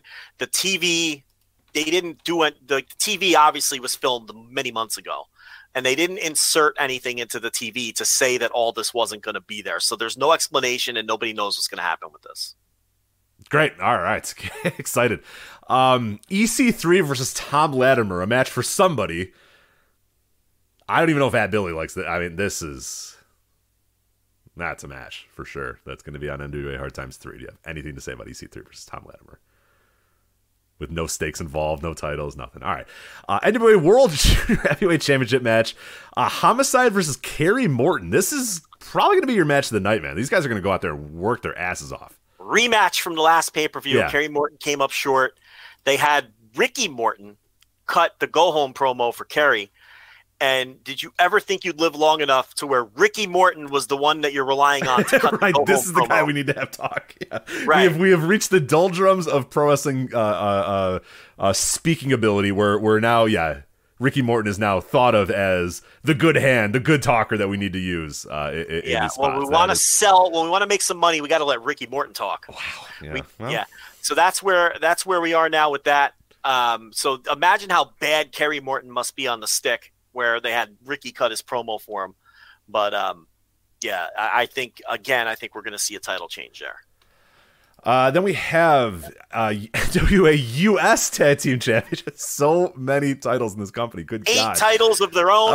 plus the plus the MLW middleweight title. Jesus Christ. The- You know, if you have eight of your own titles, do you need to bring in the MLW middleweight no, champion? no, you do Who not. hasn't? Who also, by the way, hasn't won the title yet? Do we really need that when you have eight of your own title matches? Good God. NWA US Tag Team Championship match. The Fixers versus the Spectaculars. I love the Fixers, though. I know it, it's it's pure at Billy because it's Jay Bradley, and that man, there's the only thing that he likes more than Jay Bradley is Marshe Rockett, but god damn do I love the Fixers. Just big, burly dudes. They just told Jay Bradley, gain 100 prou- pounds. Uh, what's it? Bronco Nagurski, whatever the fuck he's called. What's his wrecking ball? Whatever the hell is great. He's just a big giant man. It's it's God. I, I love the Fixers so much. They're not that good, but they're they're a nice little throwback. I, I like this team. Yeah, and the Spectaculars are the dollar store version of like your blowjob tag team. You know, the Fantastics, the Fabulous Ones. They wear the little bow ties. Yes, You know, it, it rules. Again, classic. Yeah. This is a classic NWA thing here. You got the big, Right. burly, just barrel-chested guys that are just going to drink beers immediately after the match, and then the the you know bow tie wearing, high fiving, you know ring rat loving spectaculars team. So there you go. you. I, I gotta say, Rich, you sound moderately excited about a show that you're gonna be. You're gonna be into hour three and a half on this. On uh, I always on- am. I, I like the NWA more than a lot of the, the last time that did wear on me. The last Yeah. show did wear on me, but I like the end. Of, I don't hate it. It's a better roster than people think it has. I, that you know what? It's I, that was going to be one of my points to wrap it up. They have the roster is not terrible. It's Now- unique. You know what I mean? Like I can go and watch a thousand different indies, and a lot of them are almost exactly the same. And there's there's good and there's bad and there's pluses, but I, I see the same thing. Uh, You can you can click on any prestige, and I'm not I'm just naming company. I'm not calling any of these companies out or whatever. But I can click on a prestige wrestling show and a West Coast show and an action wrestling show and stuff, and like they're all really good and I enjoy it. But like a lot of them feel kind of the same. The match structures are largely the same. You you couldn't have. Okay, I agree with your point. I, action. I didn't mean to say action. I meant to say You- no, no, no, deadlock. when you- I said action, I meant deadlock. But I apologize. you couldn't have picked three places that have more distinct rosters than the three you picked of from one another. Like Action and West Coast Pro don't use any No, of the same people. No, I meant I meant deadlock, but Yeah, yeah. that- I- when just- I said I'm- action, I meant deadlock. So I apologize. for Yeah, but if you- here, here, edit that out and go back and say Black Label Pro, Game Changer. No, because I don't even Uh, watch yeah. those because I can't even pretend that I'm watching those. But they're the same way as well. No, I, I think like when you when they bring in like outside talent, they're bringing in a lot of the same outside talent. th- th- Yeah, those companies, yeah. you know what I mean? And like it's not just necessarily the talent, but it's the show, the way it looks, the way it's structured, Yeah. the way it works, or whatever. And it, it's not necessarily just a one to one. These talents are all the same, but like you kind of know what, and it's good. Like I I watch all those promotions and I like most of them, West Coast Pro and, and Deadlock especially. I watch almost all their shows and I enjoy them. and I like them, and it's like when they're done, I'm like, ah, all right, cool. I'm glad I watched that or whatever. But there's just the different look, a different feel to the NWA, and it's nice to have that. And and it's not all good, but it you know I don't know. There's sometimes Well, it's, it's mostly bad. yeah, right. But I don't know why. There's some weird attraction that I have to it that I just can't the explain. roster, the roster really. This is not. They've had way worse rosters than this in their history. Okay, that's number one. They have they have had much worse rosters at times than the roster they have now, which actually is a pretty decent roster. The problem is the booking is horrendous. There's way too like there's way too much like dumb goofiness that isn't over with anybody, like the question mark stuff and the stuff with Sal Rinauro and the stuff with Danny Dealz and just it's just, uh, it's just so off putting and and shitty and it's just so bad and and and it's just not utilized properly. I think if you got a booker in there who had a clue with this roster and they cut a little bit of the fat because there's way too many people on the roster. Okay, that they can get rid of some of these people. Yeah, get rid of three titles and about forty percent of the roster, and you'd be right in much and, better and shape. keep yeah and then a, a decent booker can do something with this roster and do something with the unique look and and go back to that studio feel because there's still tv is still in the studio environment but it doesn't have the studio feel anymore if that makes any sense Of course, yeah, that- yeah. that old school studio feel just it, it it's not there anymore the way it was in the early days when they rolled when they rolled out power so but the roster itself's good and the pay-per-views are too bloated there should be six or seven matches on this pay-per-view that you know, you know it, it's- Fourteen seems like too much. Yeah, fourteen definitely seems ridiculous. like a lot for sure. The NWA does not need eight titles. It just doesn't. You don't need two sets of men's tag team titles. the the best part about all that is is, is when the NWA started, and, and we heard this, you know, Mm-hmm. from Dave Lagana, who was a big part of of, of the beginning of it with the Lightning One or whatever. Is that he was the first book. He was the booker. He Yeah, was the, he right, was- right. Yeah. his Booker produce, you know, I I- I don't know his exact title, but you know, he was producing a lot of the television, producing the YouTube content, all that sort of stuff. But you know, he had said multiple places, including you know when we had talked to him, that like one of his original goals, and and it felt like at the time one of Billy's original goals was collect all these NWA titles that were all over the place. Because when they bought the NWA, that company had 25 different titles in all different regions and every collect all these titles bring them all together and then get rid of them at all and and, and Yeah. keep the name NWA to mean something that you have a world's heavyweight title, you have a women's heavyweight title and a tag team title. And that's all that you know, let those be prestige. And somewhere over the last 3 years now we have eight individual titles. That's just like Yeah. why?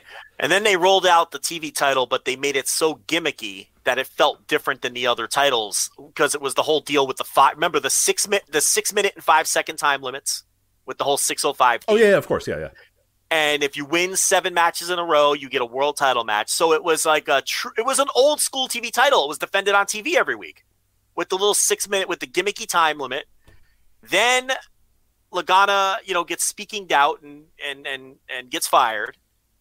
And then Billy and Pat Kenney take full control of the creative, and now we have this where there's like nine thousand titles, and the roster is. But it was a nice tight roster back then too, where each taping you'd have like a twelve or fifteen man crew, Yeah, people like would come the and go too, which was was cool. You know, they they do their Yeah. little run, they do a taping, and then they'd leave, and then that was it. And it was like, all right, that's fine. You know, that's okay. it was like the old Portland roster. It was a tight, small, small roster, and then each set of tapings would have a fresh feel because sixty percent would be out. You'd bring in sixty percent new guys. You'd keep your core. You'd keep your Nick Aldis. You'd keep whoever you had under contract, right? You'd keep whoever you were building up. You know, maybe your Ricky Starks or whoever. But then everyone else would be new, and it would still, but it would still be a, a small, tight crew, right? Now everything is bloat is the number one word I think of with the modern NWA now. Everything's bloated. Too many titles, too many people on the roster, too many matches on the pay per view. It's just too much. Everything is too much. Anyway, what's next? Uh, NWA National Championship, Cyon defending against Dak Draper. So Cyon is now the son of Austin Idol for some reason. Now Dak Draper, I, you know, he, he comes across for whatever reason in this promotion like a like a big D. He comes across, he looks and feels like a star, and he, I never got that from him when he was with Ring of Honor. It's just funny how people can go to different places and either they're not as appealing as they were before, or they have a fresh coat of paint and they're more interesting than they were before. And wrestling's always been that way, and that's why it's also good for wrestling to have movement among the rosters and things. Because when this guy's on TV, he comes across like, well, he's big, he has a good look, and I'm like, wow, he never came across this way to me in the Ring of Honor, but here he does. So that's one thing I would look for if you watch the show.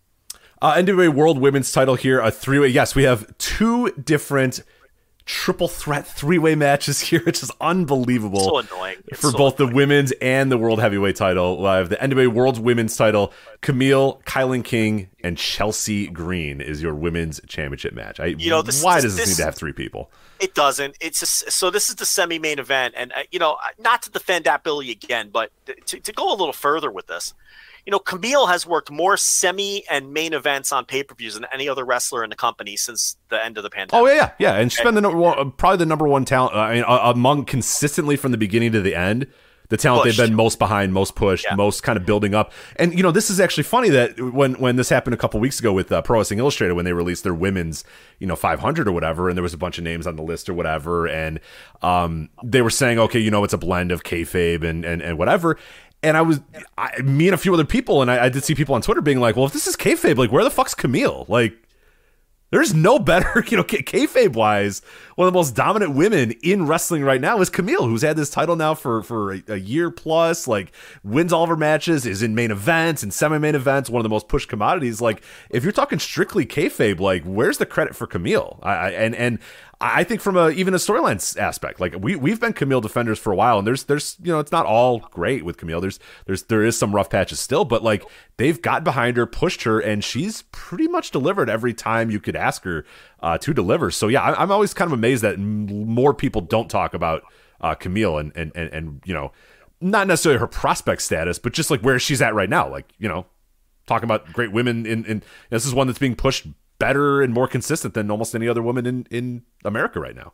Yeah, and my, my and yeah, and the point I was going to make, I was going to I was going to put over Corgan again because she's been pushed harder than just about anybody in the company and has the main events and the semi-main events to back it up. Uh, the NWA has a full-time female commentator. Is there any other American promotion that can say that? I mean, there's not.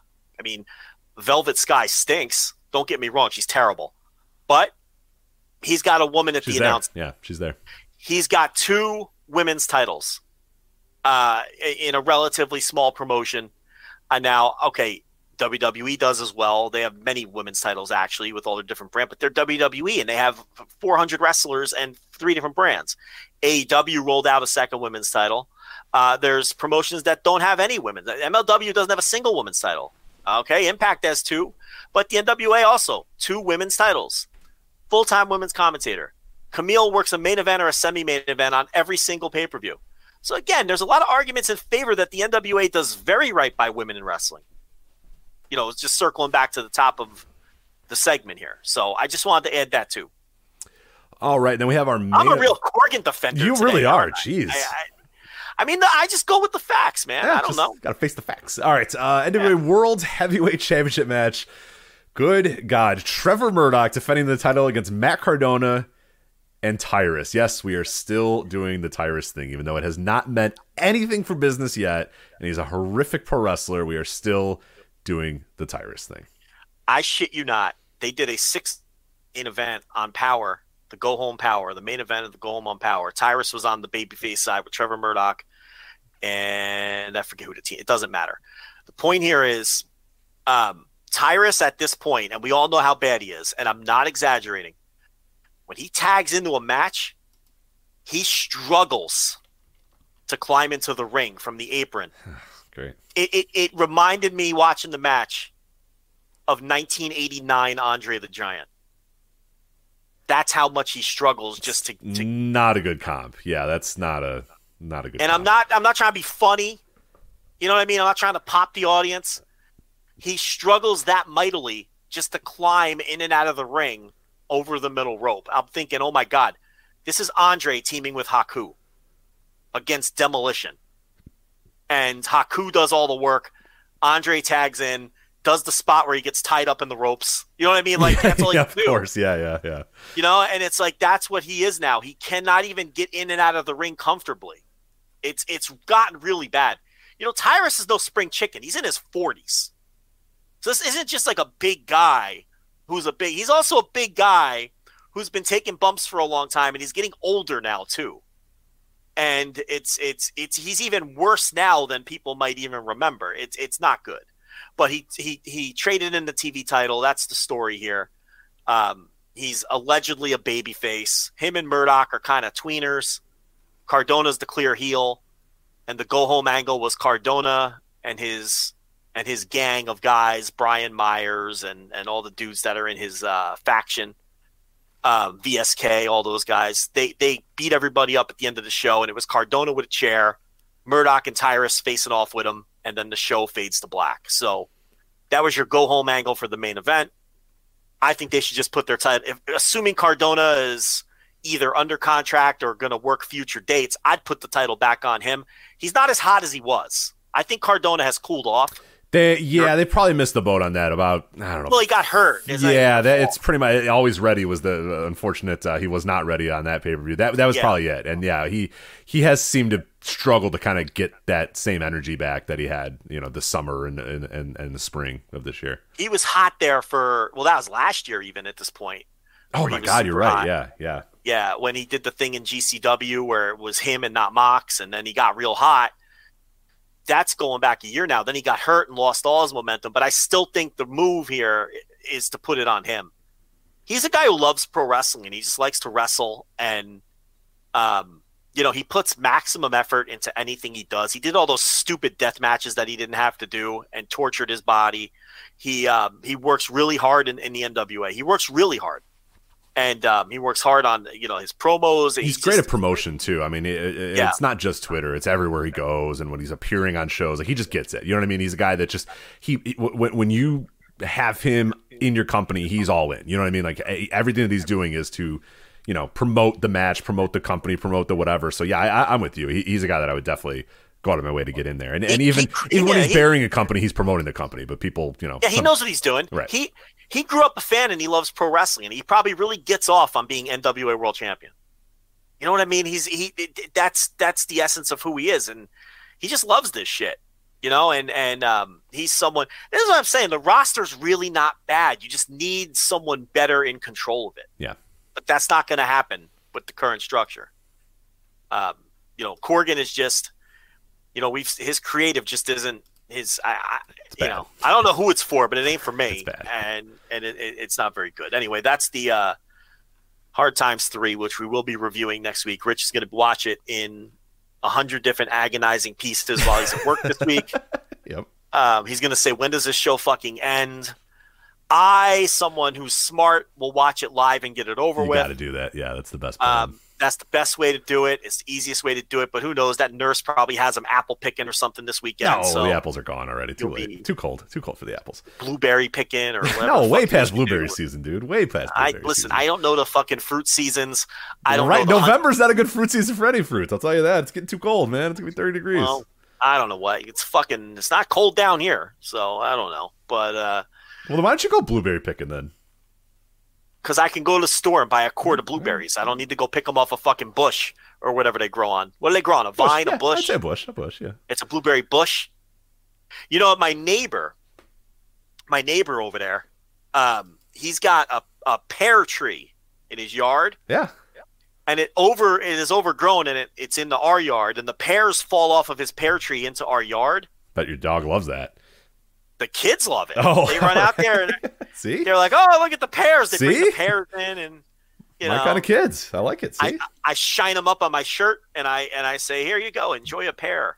pears are great. Um, fresh pears off the pear tree from from the neighbor. See, it's kind of it's kind of addicting, isn't it? He calls me Mr. Joe, the neighbor. Mr. Joe. He calls me Mr. Joe, the neighbor. He's got the the pear tree that that, that drops the pears. He had a uh, an eggplant. How how do eggplants grow on a fucking vine or something? Uh, I believe eggplants. How do they grow? I don't know if I've ever grown an eggplant. To tell you, I, well, I he don't had know. some kind of eggplant, squash, something like vegetable. Okay. The vine went through the pickets on the fence, yeah, and then the vine sprouted the thing, like whatever the thing is, the fucking squash or the eggplant or whatever the fuck. And it, it, it grew and it got ripe and we took it off, but then I didn't know what it was, so I just threw it out. I didn't want to like risk it. You know, I'm like, I don't know what this is and I don't know how to prepare it. And I don't want to go knock on the door and, and, and cause that's, you know, embarrassing. So, um, Ah, you missed yeah, so out on we uh, potentially some good uh, eggplant parmesan there, sir. But, yeah, I uh, know, but again, I could just go to the fucking Kroger and buy an eggplant. I don't or need get or fucking. get your uh, the, the uh, delivery app that shall not be named until they sponsor us to go get you a uh, an eggplant. yeah, the fucking HEB, you know, whatever. You don't have HEB. Uh, we don't have HEBs. I'm aware of HEB, but we don't have. I uh, bet you have Kroger though, because that's like an Ohio. Uh, so we don't have Kroger, but we have a division of Kroger.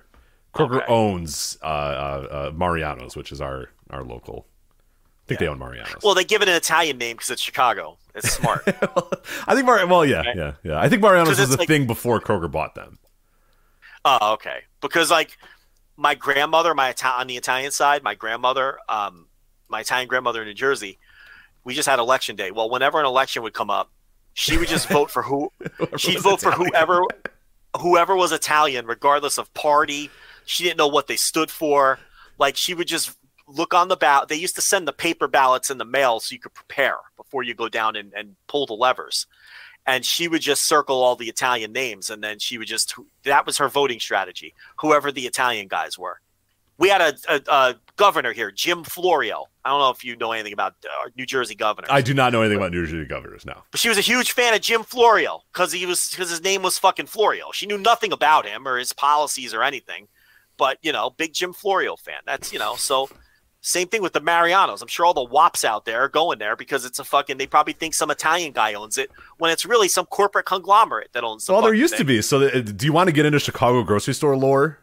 Why not? The, Okay, the rest all of the content stinks, and I don't want to talk about it. yeah, the rest of these shows kind of suck. Um, so there was Dominick's was the one of the one of the major Chicago chains. Dominick's, okay, also given a very Italian name. I forget who who actually founded Dominick's. I'm sure it was Dominic Demedio, Deme- Demedio, Demedio. He was born in Sicily. That's all you need to know. So he was an Italian guy. Um, so he there there was Dominick's, and then at some point a CEO named Bob Mariano took over in Dominick's. And he said, ah. "Hey, we should do this, and we should do this, and we should do this." And other people were like, "No, no, no, let's not do that." And so eventually, he said, "Fuck off," then, and created his own grocery store and put Dominick's out of business, That's you see, I like that shit. and then sold that shit to Kroger and said, "I'm out." Immediately cashed out. right, I'm out, bitch. Bye. yeah, and then so good for Like him, Jack, I'll take the forty-four billion. Sure thing, sir. right at Jack. Yeah, Yeah. at Jack was more than happy. At Jack took the forty-four billion and is now creating Blue Sky, whatever the fuck that oh, sure, And, good, great, awesome. uh, yeah, so we have another one. We we finally kill one, and they're gonna create another one, which is a None, none will be as bad as Twitter, so we're we're okay. Oh, oh, you say that. Anything where the public comes together to have discussions is going to be just as bad as Twitter. Who are you kidding? Come on, man. Anyway, that's NWA Hard Times 3. There we go. Yeah, that is hard Get times into it. three. Get into it. Voicesofwrestling.com slash fight, by the way. Say goodbye to your credit card rewards. Greedy corporate mega stores, led by Walmart and Target, are pushing for a law in Congress to take away your hard earned cash back and travel points to line their pockets. The Durbin Marshall credit card bill would enact harmful credit card routing mandates that would end credit card rewards as we know it. If you love your credit card rewards, tell your lawmakers hands off my rewards. Tell them to oppose the Durbin Marshall credit card bill. Uh, NWA. With, uh, with Twitter dying any day now, come to our Discord. Absolutely. Voicesofwrestling.com slash Discord. Uh, definitely do Yeah. that. It, it is much better. We've had a lot of uh, some heavy hitters joining lately, some some big time names joining the, the ranks. So Yeah. Yeah, it, it, it it's growing, and uh, Twitter's probably dying any day now. So voice resonant comes to It's dying. Discord. It should. I, I listen. Uh, I, we'll, we'll do the show. We'll do that show when that happens. I think. yeah, I don't want to get into a whole thing, but it's it's it's definitely it was a it was a failed social experiment. It'll never work. The the copycat ones, the mastodons, your blue sky, they're not going to work either. Um, it's a failed social experiment, and I think it's healthy that everyone kind of retreats back into their own uh, hives and retreats back into their own echo chambers, whatever you want to call it. Uh, because I don't think it's the worst thing in the world to go back to like the forum days or whatever, where you're surrounded by like minded people that you get along with. You know, because you know what, Rich? That's what we do in real life. Right, I'm not friends with out. people that don't like me or don't like Yeah. the things that I like. Like I'm friends with people that like me and like the things that I like. Right. You know what I mean? In real life, we don't force ourselves to hang out with social circles that don't share our interest, don't get along with us, don't understand our humor, don't get our tone. No one does that in real life. It would be absurd. People would think you're a maniac. They'd think you're an insane person if you tried to do that, right? We all hang out with like minded people who share our interest and share our senses of humor. Yet we all thought this that Twitter would work by bringing all mishmashing all of these different kinds of groups of people together. That doesn't mean that all these groups of people that any of them that some are bad or some are good. Rich, we just don't understand each other. And in real life, we would never hang out with a lot. So why do we why did we try to force ourselves to do this? You know, so I think it's a good thing that Twitter will die and that people revert into their discords, into their group chats, into their whatever the fucks where they're just with people that are like minded that they get along with. The reality is, it should have always been that way. But we all thought something like Twitter could work, and it was a good idea on paper. But it's very obvious in execution, it just doesn't work. So now we're going, this is one facet of, of, of life and society that is going to go backwards, retreating back into our own hives which I think is healthy. You know, I saw somebody many months ago be like, "Ah, that that Discord is Joe Lanza's safe space." I didn't even take offense to that. It's like, no, it, this is, you know, they thought that was like a knock that I'm not on Twitter anymore and I just hang out in the Discord. But it's like everyone, it's healthier. I'm a better person now because I'm not fighting with people on Twitter. You know, You're so not going I to think war. Every, you're not every time you open your phone going to war. Yeah. with- And that dope who took the shot at me is still doing that and probably hating half of his day all the time. Uh, good for you know that's your choice. Okay, but uh, the pragmatic thing is just to to reel it back and stop doing this to each other. You know, and just uh, i- it's much healthier. And I think that's the destruction and the ultimate demise of Twitter is going to be good for a lot of people. And you know, it's going to be good for the people who don't even realize it's going to be good for them. Mhm. That's who it's going to be best for. The people now who are lamenting that the oh my god, I can't believe Twitter's going away. I can't believe Elon's killing this thing. It's going to be terrible. Those people are going to learn the most that this thing was destructive to their mental health and to their well-being and to their day-to-day lives and to their happiness. They're the ones that are going to figure it out in the strongest way possible when Twitter finally does go down. The ones that think they don't want it to be gone. I'm just enjoying all the madness. I'm watching it crumble and it's fun. Oh yeah, yeah. I I had a very happy day today, realizing that like it's almost over. like it looks like it, it, it's it, it's getting there, and it's it's not necessarily a, like ah ha ha we were right to do it, but like you know we had this you know we we had this very long discussion about this you know over a year ago where we were discussing Yeah. like is this a thing that we can afford to not be active on? Is there is Yeah. there even a reason?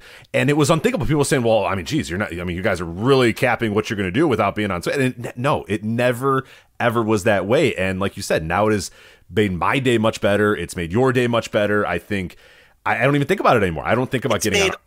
every real life relationship I have is better without Twitter. Yeah, and it's it, it's it, and the thing that you realize is Twitter is only a big deal while you're active in it. It's only Correct. The second you get out of it, the second you talk to somebody who's not on Twitter, they don't know anything about it. They don't care about it. They don't use it. But the second you, you you're like, oh, it's everything and it's all that matters and whatever, you get out of it and you're like, wait a minute, it doesn't matter at all. None of this matters. It's all bullshit. It's all garbage. It's all likes and retweets are fucking worthless. They don't mean a thing. They don't mean a yeah. thing. It did not affect any aspect of anything that we do on our website. Yeah, and when it comes to forget our personal well-being, when it just comes to our business, we've never been more successful. And we're a year removed from Twitter. Yeah, our website gets more traffic than ever. and it was scary to let go. Yeah, but the further removed we get, the more we learn. It's, it makes it absurd. Like every day, I think, like, God damn it! I used to every day I used to get on there, and, and, and every time I was watching a wrestling show, I had to say, I better tweet about this wrestling show. I need show. A take. I need a take. Right, right. Having to have a take every single time. And now I watch shows, and sometimes I have a take, and sometimes I don't. If I have a take, I write it down, and we talk about it on this show, or I read about it, or or you know whatever. But man it, it, it's yeah it, it's wild and it will be like you said it's gonna be eye-opening for a lot of people there are a lot of people that made their identity twitter and those people are probably gonna suffer because they've made yeah. their life that. Yeah, yeah and and and they and their entire social circle is Twitter. Right, those and, people will struggle, but that but you know what? Long term, it's better for them. Too. Right, they will they will soon realize that it, that it's fine. And then there's those other people that were there and on the app and on you know, and eventually it's going to go away, and they're going to go, Jesus Christ, why did I waste as much time as I did on that stupid app? And and yeah. you know they, will be fine. But it, yeah, there are people that made their whole identity the likes and the retweets and the backpats and that sort of stuff, and those people are going to have to adjust to you know having a take in their mind and not having a thousand people go, yeah, you're right. Oh yeah, yeah. That's that. It's gonna suck for those people. That, yeah. At first, it was hard not getting that endorphin rush or that you know of of. But the further you get removed from it, the less you even crave that anymore. And now I don't crave it at all because I was addicted to the app. Everybody knows that. But it's like, you know, it's you don't have it anymore. What you're going to find is you're going to talk to people in your life more. You're going to read a book you know you're gonna find you're gonna you're gonna find things to do and and that are gonna be so much more and i know the people that are addicted to the app the way that i was are listening to this and they're just doing the hand job motion they're rolling their eyes. You'll see. If this thing dies you'll see. You'll you'll learn the same way that we learned that it's all fucking horseshit. You know it's uh it, you know I, I don't know anyone in my real life who has a twitter account. That's the other like, thing too. I, yeah when, when i'm uh, like nobody else I know is on it. Like uh, people none that I know brothers, from the wrestling sphere, friends. but my my uh, normie friends know nothing yeah. about it. They have no. no. earthly idea about Twitter. No one in my family has a Twitter account. My wife uh, doesn't have a Twitter account. She thought I was a dork for being on it all the time. Uh, none of my friends have Twitter accounts. Some of them have Twitter accounts where they just they use for news, but they never tweet. I, I don't know anyone in real life that has the fucking thing. Yeah, I was the only idiot doing it. So uh, no, I, am I'm, I'm enjoying this. I, I do hope it goes down in flames. It's great on two fronts. One, Twitter is dying. Two, Elon Musk looks like an absolute it's pretty fun from afar. It's, yeah, it doesn't yeah, affect me plot. in any way, so I'm just like kicking yeah. my heels up and going, "All right, let's see." Like, he's gonna make a great documentary in a couple years. Like I'm just enjoying it, like the rapid speed at which it's demising too. This thing that was everyone, quote unquote, everyone's life for you know was our lives for as many years is now within like the span of seven days, like on the way to just complete ruin. And uh I gotta say, I, I yeah, it doesn't affect me. It doesn't affect my bottom line. So I'm just like, all right, let's see what happens. You know, all right. I'm gonna miss. I mean the the news part of Twitter, but something will replace that. Yeah, of course. Something's going to replace that piece of it. Like yeah, going back yeah. and reading websites, or maybe having to actually read an article to find out news. Yeah, yeah. But even like breaking the breaking news aspect of Twitter was very good. But here's the thing: like when I'm watching, okay, good example. Sunday afternoons when I'm watching the NFL, I've got my um, I've got my my Twitter burner that is exclusively NFL accounts. I have that up, and I, during commercials or whatever, I'm scrolling that, just keeping up with the games and what's going on and, and, and things like that. But something will replace all of right. that. If the NFL's you know, smart, they'll they'll they'll make their own thing, and then or at least on their website, you go to NFL.com or whatever, and the sidebar is just a streaming. Yeah. Thing of all the the major reporters and the major team beat writers and all that sort of stuff, and yeah, it'd be easy right. to do that trade deadlines. You know, Twitter's very, yeah, very yeah, useful. Yeah. That stuff uh, I say that I'd miss, but I, I'm confident it'll be replaced. The DMs I'll miss. I have tons of running DM conversations with people, and I'm sure some of those people I'll lose contact with for maybe forever. You know, and and wrestling contacts that I use for news or just to get s- scoops or just to trade rumors with. I'm sure I'll lose some of those people if Twitter were to go down. And, and you know, so some of that stuff I'll miss, but it's still fun watching it get set ablaze and set on fire and die. And, I- in and such spectacular fashion too. It's not. It's not going out in like a a, a, a slow death. It's just like fucking on fire, Ah, it's speeding Eli- at a thousand miles per hour. It's just incredible. on working himself into a shoot and now just fucking taking a shit all over himself. It's it's amu- You can't tell me that it's not amusing to watch all of this Yeah, and to to- watch all of the the, the blue checks.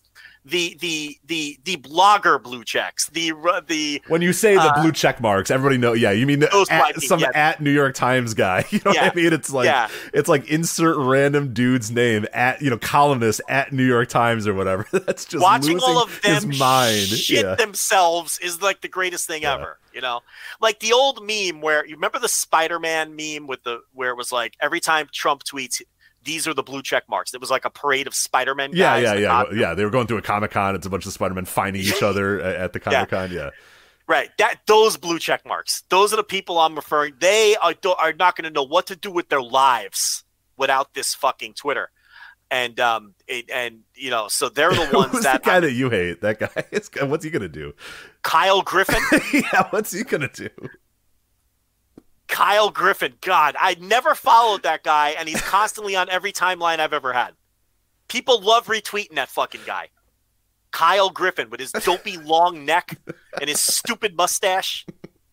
I I bet don't you even know who he works for. I have no idea anything. I don't But He was. I But he- saw him every day too until you were just like, "Hey, Rich, I'm blocking this guy. Like, do you care?" And I'm like, "I don't know who this guy even is. Please block him." Yes. Aaron Rupar. That's yeah. Aaron's a wrestling fan though. He, may, He pops up in wrestling threads sometimes, yeah. But he's another one. he's prolific. He's a prolific poster. Yeah, I don't know what he's prolific gonna do. poster. He's you know what he's doing right now? He's tweeting. Is what he's doing right now. tweeting through it. Yeah, tweeting through Him it. and Kyle Griffin. They're they're fucking or Griffith, whatever his name is. You know, just just uh, constantly tweeting and posting. There's a bunch more, but those are the people that are that are gonna uh, uh, suffer greatly. You know, Trump isn't gonna know what to do. You know, it's funny. well, Elon's there gonna anymore, right? Isn't well? Elon's gonna let him back on, and then it's It's gonna be a hellscape. There's gonna be ten people left on it while he's there. Yeah. So Elon will let Trump back on. Trump is going to be happy, and then the site's going to die, and then Trump's going to be annoyed again. Uh, so yeah, nah, it's it's it's. I'm enjoying watching it burn. Uh, we have a lot of stuff to get to though, so we should Yeah, probably. we, we should do uh, that. Even though I said we were not going to do the Twitter show, we just kind of and we ended up doing it. we did yeah. the Twitter show. Anyway, Can't help ourselves. Well, speaking of that, let's let's get to uh, some of these other wrestling topics. But first, Joe. But first, we have to let you know this episode of the flagship podcast is sponsored by our very good friends at Hello Fresh. With Hello Fresh, you get farm fresh, pre-portioned ingredients and seasonal recipes delivered right to your doorstep. You can skip trips to the grocery store and count on Hello Fresh to make home cooking easy, fun, and affordable. And that is why, Joe, they are America's number one meal kit. It's time to cozy up and save money by cooking at home. Fall is the perfect time to experience the delicious taste and unparalleled convenience of Hello Fresh. I know that because just before we got on the air here, I made the balsamic fig pork recipe, made a portion for myself, packed a portion for the nurse to take to work tomorrow. We tend to do that a lot. Uh, we'll make it and then we'll make two of them, and one of them will be for a lunch the next day, one will be for the dinner that day. Uh, easy to do, very, very simple. But uh, you have a pack fall calendar, as many people do, with HelloFresh's quick and easy meals. Those are the ones I love the most. Uh, like their 20 minute recipes or low prep and easy cleanup options mean you'll spend less time in the kitchen and more time with your loved ones. HelloFresh is now offering vegan recipes on the menu every single week as well, made without animal products of any kind like dairy, meat, eggs, or honey. Uh, enjoy meals like sweet chili tofu bowls or spicy coconut curry stir fry. And HelloFresh works with your ever changing schedule as well. It's one of my favorite parts of HelloFresh. Plans are flex- uh, flexible. And you can choose your meals for the week, update your preferences, or change your delivery day all in the HelloFresh app. So if you're going on vacation, if you just don't want to cook a HelloFresh meal for that week, that's fine. You can skip a week, you can skip two weeks, you can skip a month, and you can get right back on when you want to get back on. So it is really, really cool how flexible those plans are. So changing seasons mean changing tastes, and with 30 plus weekly recipes to choose from, HelloFresh has something for everybody. You can easily customize your meals by swapping out proteins or sides, upgrading to choice proteins, or adding protein to a veggie meal as well. So here's the kicker. You're going to go to HelloFresh.com slash VOW65. Again, it's HelloFresh.com slash VOW65 and use our promo code VOW65 for 65% off plus free shipping. Again, it's HelloFresh.com slash VOW65 and use that promo code VOW65 for 65% off plus free shipping. HelloFresh, America's number one meal kits. All right, let's get to let's do eh, you know what? Let's talk about Crown Jewel. And I have not much to say about Crown Jewel because I only watched the main event. How much of Crown Jewel did you watch, Joe? I watched the whole fucking show. Rich. Do you have pithy thought? I my my life is too short to watch Drew McIntyre and Karrion Kross in a steel cage match, so I did not watch any of that stuff. Well, that wasn't any good. Um, let me pull up this card on our little run sheet because I don't remember any of it. Um, okay. Brock Lesnar, Bobby Lashley hated to finish. Um, Lashley had him in a choke, and then Brock like fell on his back, and Lashley was pinned. You picking up the gist of that? Yeah, yeah. Oh God, really? Yeah, and they only went like five minutes or something. So um, I was looking forward to that, and it wasn't very interesting. Um, damage control. This case, it was uh, Dakota Kai and Iyo Sky. They won the women's tag titles from Alexa Bliss and Asuka. Um, Bliss, they keep they, they keep teasing the um, the Bray Wyatt stuff, like his stupid logo flashes when she's coming to the ring and stuff like that. So that's so. This is this another thing that we're trying to unpack? These people are trying to figure out and unpack. Well, it's like blatantly obvious not, where it's going. Not really, because in this case, it's just like she'll be doing a promo or she'll be coming to the ring, and her Titantron it'll just flash the Bray logo for a second. It's not. It's not like there's not there's no mystery or anything to decode. It's just.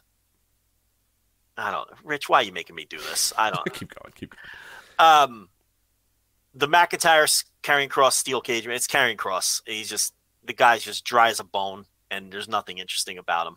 Um, Judgment Day versus the uh, OC. Uh, Rich Carl Anderson went to Saudi Arabia. He did not go to Osaka. So, uh, Man. in case you were, Yeah. yeah. So, uh, Judgment Day wins. Rhea Ripley got involved at the end and everything. So, Judgment Day wins. Braun Strowman Omos uh, Stat Guy Greg over uh, with our pals at the Ringer was very excited about watching these Giants go at it. It was Giants going at it.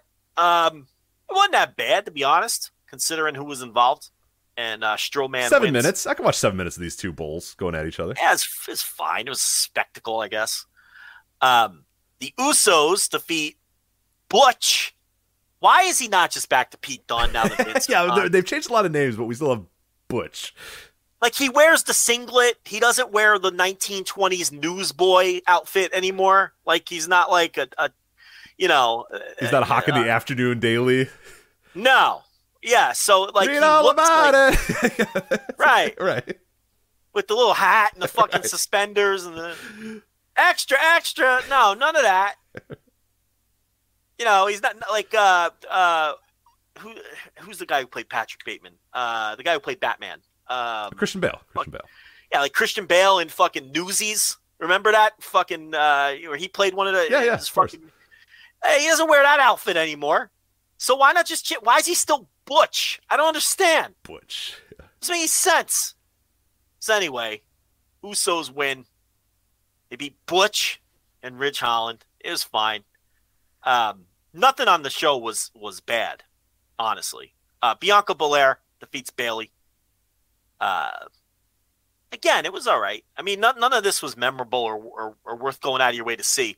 But not, it was also not like, oh, why am I spending my life watching? Like some WWE pay per views are like, I I gotta have something better to do. This was fine. And then the main event, which we'll talk about, which was Roman Reigns and Logan Paul.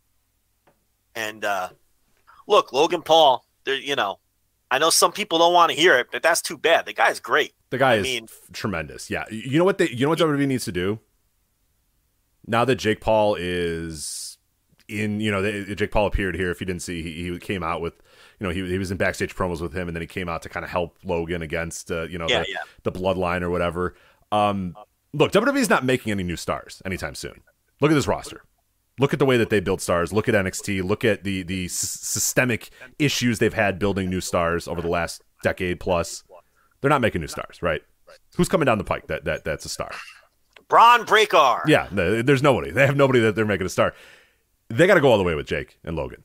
Seriously, you know what I mean? Like that. that those yeah, are guys. you know I build. I build my company around those guys. They're already rich though, and you're never going to get them full time. I agree. Yeah, I don't know. I, I don't know how much they love this, how much they want this.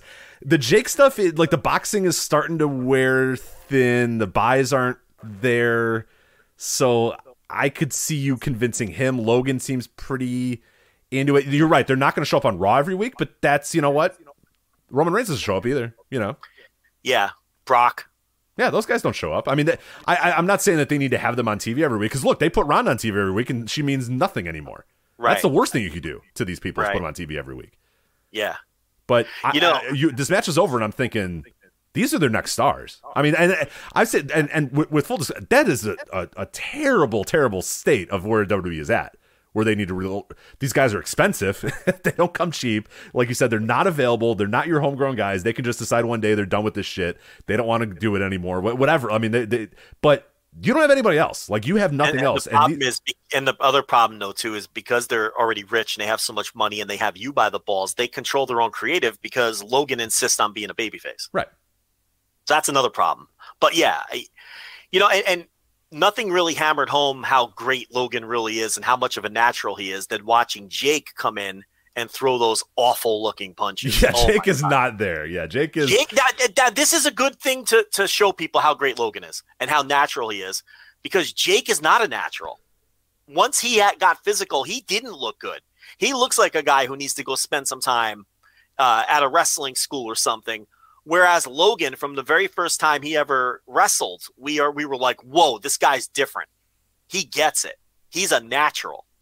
You know, um, so, you know, just comparing him to his own brother, let alone comparing him to other pro wrestling rookies that have only had three matches or whatnot, it becomes very obvious um, just how spectacular Logan Paul is. He's just a, a natural and he's really great at this. And you really can't use strong enough superlatives. I mean, for someone who's three matches in, and again, this made people mad when I said it on Discord. I don't know if I could think of many people historically who were this good three matches into their career. It's just the truth. And I'm sorry if that bothers people, but when I think about Jun Akiyama or Kurt Angle or um, anyone else who was really good really fast, right? I don't know if they were this good. You know, and, and I know that's like sacred ground and people don't want to hear that. But am I am I that wildly off base? No, I mean, I'm I'm with you. So I guess I'm off base with you as well because yeah, I finished watching this match and I was just like, Jesus Christ, that guy hung. 100% and it's not just and and I, I know some people say well he's in rehearsed matches and it's yeah, there's a lot of people in rehearsed matches and they fucking stink and they suck like you know Dominic is in rehearsed matches and they fucking suck and they're garbage like Oh, by, by the way, do we know that these are rehearsed matches? I mean, I'm sure that they talk about something, but everybody talks about that. Like, I, I don't know that we, yeah, people think that it's like this match was completely. I don't know that you're getting Roman Reigns, you know, to to hang out with you for five weeks to plan out exactly what this match is. going I'm sure, you know, Roman's willing to get out there and and and and, and work out a match with you and talk about it back and forth and all that sort of stuff. But like, I, I don't know, like, I, I I see a lot of people say that, and I think it's just a way to put this guy down for whatever reason because you don't like. And again, I get it, Logan Paul. I, mean, I, I don't like Logan Paul. Like, I don't think he's a guy that I would like to hang out with or whatever. But like, it's undeniable that that guy just gets it. He gets it, and it's not just whatever. If you want to say, oh, they're all rehearsed matches, fine, okay, whatever. The guy just gets it. He gets the getting to the ring. He gets walking to the ring. He gets owning the ring. He gets everything in between the the the uh, the, the moves. Everything before a match. Everything after a match. Everything the explosiveness inside the match. The the way that he does the moves. The way he moves around the ring. The way he bounces off the ropes. Like all that sort of stuff. We watch a lot of fucking wrestling, and trust me, I watch a lot of wrestling.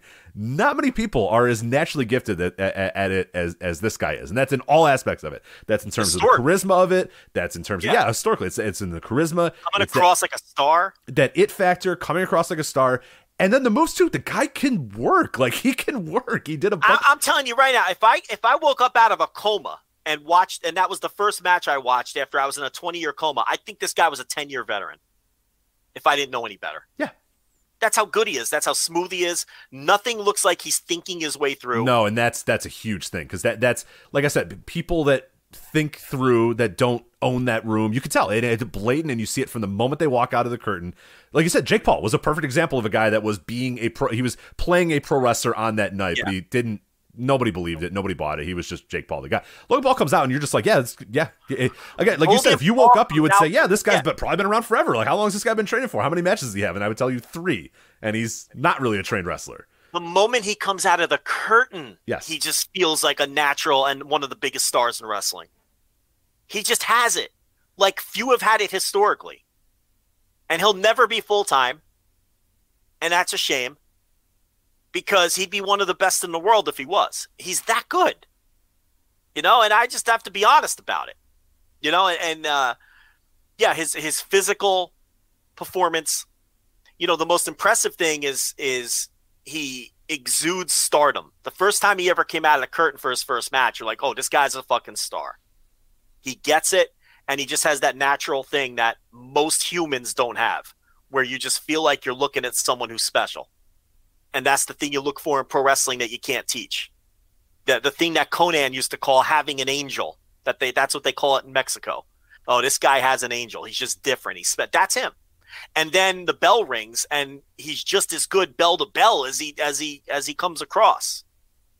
He's he he really is something special, you know. And there might be some people puking listening to this, but I'm sorry, you know. Like I s- face the facts. Like I said, it's it, too bad. It is what I, it hey, is. I, I think the guy's kind of a chode, and I'd like to tell you that he sucks, but he doesn't.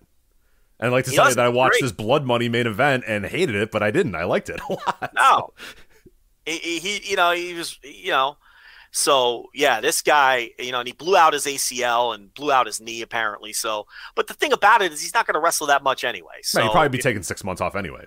Probably Right, wait so until Rumble or Mania or whatever. And it might, maybe we're looking at Mania, maybe we're not looking at a Rumble anymore, but that's fine. He could come back at Mania and be yeah, maybe, and maybe he makes it back for that. Maybe he doesn't, but he'll be back for SummerSlam or whatever. He'll be back. And, um, you know, he's just a really impressive, uh, pro wrestler and just miles ahead of your typical rookie.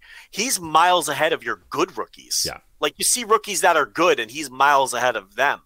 And and what really separates him, you know, isn't just the, the the physical part of it. It's just coming the charisma and coming across like a star. That's something that I don't think any rookie has ever done as well as him. No, no, owning I- that room, owning that room from from the moment you he walks through the curtain until the moment the match is over. I mean, just owns it.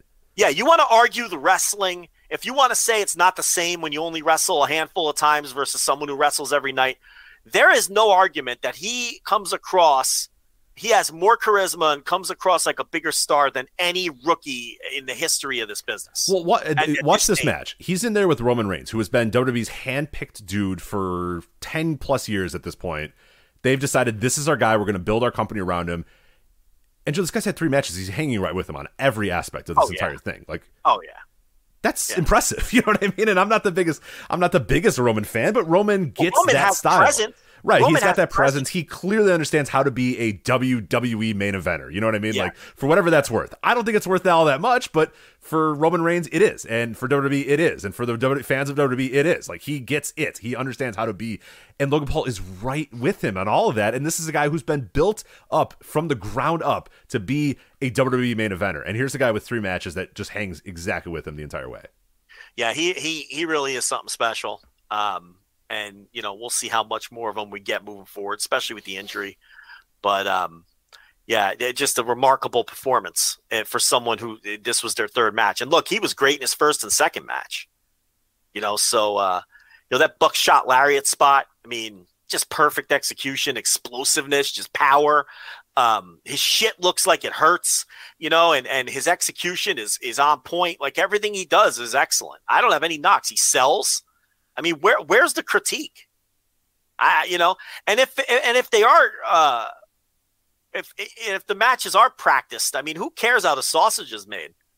You know, we've made that argument for years. You know, people used to knock the uh you know, like Sasha Banks for that. Yeah, a lot of the, the the main NXT women's matches, they would say, "Yeah, it's a good match," but they've been working on it in the PC for a month. Okay, well, All right, I, I mean- watched Takeover and it ruled, so I don't really give a shit. You, You, know, you can go back a generation, you know, Diamond Dallas Page, you know, scripting out his matches move for move and Randy Savage, uh, you know, Randy, Randy Savage and Steamboat, of course. Yeah, you know, has that hurt Randy Savage? Who gives a shit how the sausage is made?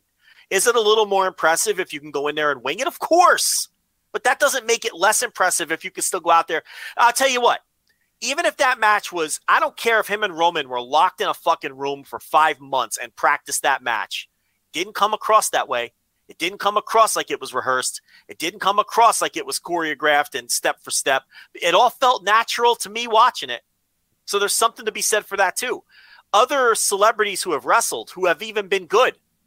The Archer guy who who does the heel show now, I forget his name. He was a he he was good. oh, uh, uh, um, yeah, you're thinking of the the Green Arrow guy. Yeah, Cody's buddy. Right. Oh, Green Arrow. Yeah, not Archer. Um, and now he's now he's yeah now he's now he does heels, which is coming back for season two. Is it He really? Wow. good. I thought it was done. Yeah, I thought it was over, but Now they're doing a season two. You should watch season one. I think you'd enjoy it. okay. Stephen Amell is his Uh, name, by the way. Stephen Amell. He was pretty good for a, for a celebrity rookie. Oh, yeah, yeah. Bad, yeah. Bad Bunny was pretty good for a celebrity rookie. Pat McAfee was pretty good for a celebrity rookie. This guy smokes them. Oh, he's so much like, better than all those dudes. Yeah. He he he smokes them. And McAfee was really good. But McAfee has that thing where sometimes you can tell he's a rookie. This guy doesn't. Like McAfee has that hesitation. He has that it doesn't always look supernatural, right? There's none of that with this guy. Same thing like Bad Bunny, who I don't think was as good as McAfee.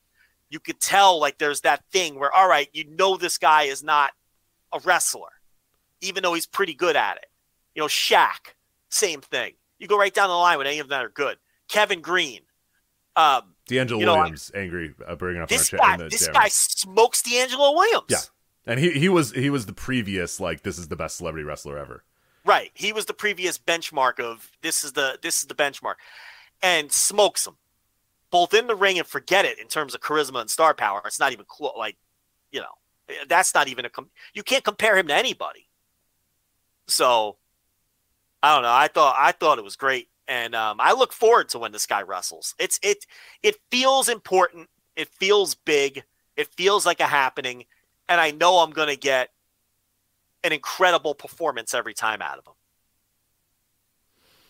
So that was that. I uh, that's the only match I watched on the show, but uh, I was glad I watched it, and uh, yeah, I would definitely recommend it. Uh, you again, if you're eye rolling this conversation or whatever, I, watch this match. I, that's all I'll say. I, I, I think you'll be shocked at, at, at how great this guy is, and I, I've been shocked the whole time too. And I keep thinking it's gonna come to a point where he just doesn't deliver, and he he just keeps getting better and better and better, and he's what three matches in, so it's it's yeah, it's impressive for sure. Uh, so that was Crown Jewel. Let's get to the world of uh, New Japan Pro Wrestling. A lot of stuff going on uh, in New Japan. They had their Battle Autumn show this week. I unfortunately went into the show thinking it was going to be a cheer crowd. It was not. It was a clap crowd, and that I don't know about you, Joe. That's severely disturbing. When you go in thinking, "Hey, hell yeah, we're we're past the clap crowds. We're gonna get a cheer crowd," and it was a clap crowd. It, it really it had a good main event, a really really good main event with Will Ospreay and Tetsuya Naito. Will Ospreay does it again. Uh, Naito continues to just have you know incredible match. When when he's in a big time match, Naito delivers almost every single time, and Will just delivers every single match he's in because he's just the best fucking wrestler in the world. Uh, so I thought that match was great. Uh, U.S. heavyweight title, uh, Ospreay defeating Naito in, in just over 30 minutes. I thought that was good. Uh, FTR United Empire was pretty solid, but uh, elsewhere on the card, I don't know that a whole lot else really uh, excited me too much about this Battle Autumn show. So I don't know if we have to go match by match with this, but uh, I, I guess what did you think of Battle Autumn, and and, and how did you react to the crowd? You know, knowing that is yet an, again another clap crowd. I thought that the main event was uh, I thought Tetsuya Naito brought a physicality to that match that he doesn't always bring, and he really beat the shit out of Will Ospreay during that match. And I thought Will was uh, very good in, in in in putting over that beating and selling that beating. And it was a, a different match than their than their G1 match. It wasn't the same kind of match, and um, it was a great match. And and they did different things than they did the last time they met, and and and it was far more physical. You know, there was that one spot where Naito just like had him by the wrist or whatever and was just chopping him down like a tree, just beating him, like beating him down like Wahoo McDaniel or something. It was uh that that that was my that's what I'll remember about this match. It was very hard hitting. Yeah, it was not like if, if again if you have outdated Will Ospreay takes about oh the high fly flippies or whatever. I mean, this was just a beat. They just beat the fuck out of each other for thirty Yeah, there was, a, there was a real physicality Yeah. to the match, and, and I really thought it was a great match. Um, as far as the rest of the show, the I, I was surprised that Akira and TJP retained because normally with the junior tag titles, when there's a new team in the mix, they automatically belt them up to get them over, right? That's what they did with TJP and Akira. Like to get Francisco Akira over, they put the junior titles on him. And we've seen that repeat, you know, over the years, especially under this booking regime. So I thought Bushi and Titán would win because Titán is new to LIJ and it's this new tag team, and we've got the Super Junior Tag League coming up. So that that that surprised me, and I thought that was a really good match. That may have been my second favorite match on the show. Um, when I really well, Oh, that match was pretty good. No, I, I I forgot about that one. I should I should have given credit to that. It was pretty good action. yeah, it may have been. Bushi I mean, looks I- I- solid. uh, Titán is great, and, and Akira and TJP rock. I mean, they're just a great team. Uh, I love that team. That's one of my Yeah. favorite junior teams that we've had in a very, very long time in New Japan. Because there's, you know, there's been a, a bit of a lull uh, there, and obviously Roppongi. was Just oh god, my eyes were just bleeding every time I had to watch another Roppongi Yeah. match. Even though I didn't dislike the guys, I was just like, fuck, I don't need any more Roppongi in, in my in my life. No more Roppongi 3K, please, no more. Uh, and it does feel like this. The, the Catch 22 is just a whole new vibe in, in that division. So I really like them, and, uh, and even Bushi and Titán is a, a fun little new team. So I'm with you. I kind of I was shocked that that that Akira and TJP retained. I, I thought for sure Bushi and Titán were going to win this one. Yeah, me too. I, I, I would have bet on that if I had the opportunity uh, because that's normally how the booking pattern goes. They they put Yujiro Carl Anderson's spot and they just did a, a squash to put Hikuleo over. So, and that's different. Like New Japan, that's go again. That goes against the grain of the way they normally book to just do, you know, a little 10 second match where Hikuleo just just you know treats him like he's a complete non-entity. But they're going to get behind Hikuleo for better or worse. You know, he's going to be one of the guys that they're really going to get behind. And uh, you know, Ren Narita thankfully beat Sanada. I thought I think everyone figured that that would happen and he'd go to the final at least, and he'll face Zack Sabre Jr. We I think everyone kind of thought that would be the final. That's the best Right. final to book. That's a good final to Yeah. book, and I, But I'm Narita excited. must win. Narita must win. I agree. I agree. I mean- it- it- it- the way that title's been presented, the way that they've talked about it, the way that Narita's been, you know, he's gotten big wins over. I mean, he's got to. If he gets to the finals and then just loses to Zack Sabre Jr., like I, I don't know, it'd be it'd be a bit of a gut punch because it feels like they can they kind of got something with this guy, and you may as well ride this momentum. And this new title, you keep preaching that it's about young wrestlers and new wrestlers and new exciting wrestlers. This is the best time to just nail that right here with Ren to win that title and, and and starting a reign. Yeah, and he feels like he can be a star. Mhm. He, he he really does.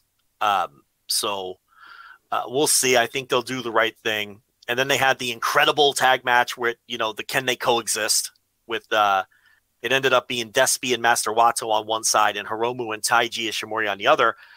And the big story there was Master Wato and Chris Charlton did a masterful job setting it up, talking about how these four guys have taken turns beating each other, with the exception of Wato, who has the terrible record against everyone, especially Hiromu. And then what's the finish? Wato pinning Hiromu. Yep. So great job by Charlton. And that sets the stage for the four way at the dome. And it makes it makes people think Wato is a credible threat to be one of the people who can win that match. So uh, Taiji Ishimori, who feels like he's been the junior champion since, you know, fucking uh, uh, you know, Inoki uh, was uh, was an active wrestler. I mean, it's so it- long. is so they'll have the four way, which I don't like. Again, I don't like that booking. But um, this was again, they haven't really done a match like this. I mean, there was a lot of booking on here that goes against. It's it, it feels different. Um, FTR retained against O-Khan and Cobb. Um, I thought for sure they'd take the titles off them by now, but now I'm hearing that they, they just Gedo loves FTR and he wants them around as long as possible. And you know, we'll see what happens at the Dome now. Um, you know, as far as if they'll be on the show, and I would think that they would be against the World Tag League winners. And uh, we'll see who wins that tournament. We'll talk about that briefly in a minute, and if they can retain again and continue holding these three titles. And um, I you know, and some then there people was say, "Well, oh, it's on a Wednesday." I mean, they can miss an episode of Dynamite. yeah, it's okay. I, I you know, people are just really Oh, it's on a Wednesday. Oh, yeah, I'm, I'm sure. You know, Oh, all right. You know, they act like everyone is always on Dynamite anyway. right? I'm sure. Like Tony will just, you know, and, and yeah, You know? Tony is maybe prone to like you know taking some talent off of like indie shows and all that. I don't. I think if FTR say, "Hey, we're going to defend the you know IWGP tag team titles at Wrestle Kingdom," he's not going to say, "Nah, I need you for a pre-tape." you know, nah, you can't Yeah. do that. I need you for a pre-tape on Dark or whatever. You know, I no, I think I think they'll let them. I think they'll let them go, but yeah, I mean it's not ideal, but it's not a big deal either. It's like it can be worked around. Well, it's it's. I Uh, mean, Tony's a nerd. I mean, he's gonna. He does. You do you think he doesn't want one of his teams on Wrestle Kingdom? Yeah, I mean if he- promotion if, being yelled about the whole time. I mean, come on. if it's a situation where he absolutely needs somebody, he's not going to send them.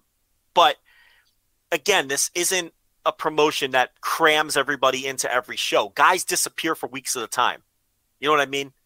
So, and and if you know they're going, you can plan for them missing that week. You know, there's a bunch. Of, so yeah, I I don't really buy that either. Now I understand that that dynamite's in Seattle, so you're probably not going to see Bryan Danielson going to Japan because I, you know, they're going to want him on that show, you know, sell tickets and whatnot. His return. So that's one guy that maybe you can cross off. Um, but anybody else, I think, is fair game. I mean, you know, it's just all any. It's everything in life is a negotiation. You get on the phone with Rocky and Gedo, and you figure it the fuck out. You know, and and and you make concessions, and you and everything's a negotiation. Um. So after Will Ospreay beat Naito, Shota Umino comes out, so he's off excursion, and that set up our main event for the uh, New Japan Pro Wrestling Stardom crossover show, which is going to be Will Ospreay versus Shota Umino in his big return. How do you think And, he looked? how how did you think the presence was? I thought he came across great. Yeah, I think so too. you know, I, I thought he came across much better on this stage than he did on some of the smaller stages in Rev Pro over the last couple years, which is weird. But Maybe he just saw it as beneath him, or so. Maybe not. that- Beneath him is not the right term, but maybe it was. He just felt different walking into that building and knowing, all right, I'm I'm in the main event right away, and it's a big time, and I got to build this man. I don't know. Yeah, there there could be something with the state of mind that he has versus you know doing his thing in Rev Pro where he knows it's just a, a stepping stone or whatever. they're not fucking around with these guys. No, no, I love it. Narita's getting pushed. Umino's getting pushed. Hikuleo's getting pushed. You know, we'll see with some of the others when they make their way back. But um, they are not fucking around with these guys. And yeah, I thought his body looked great.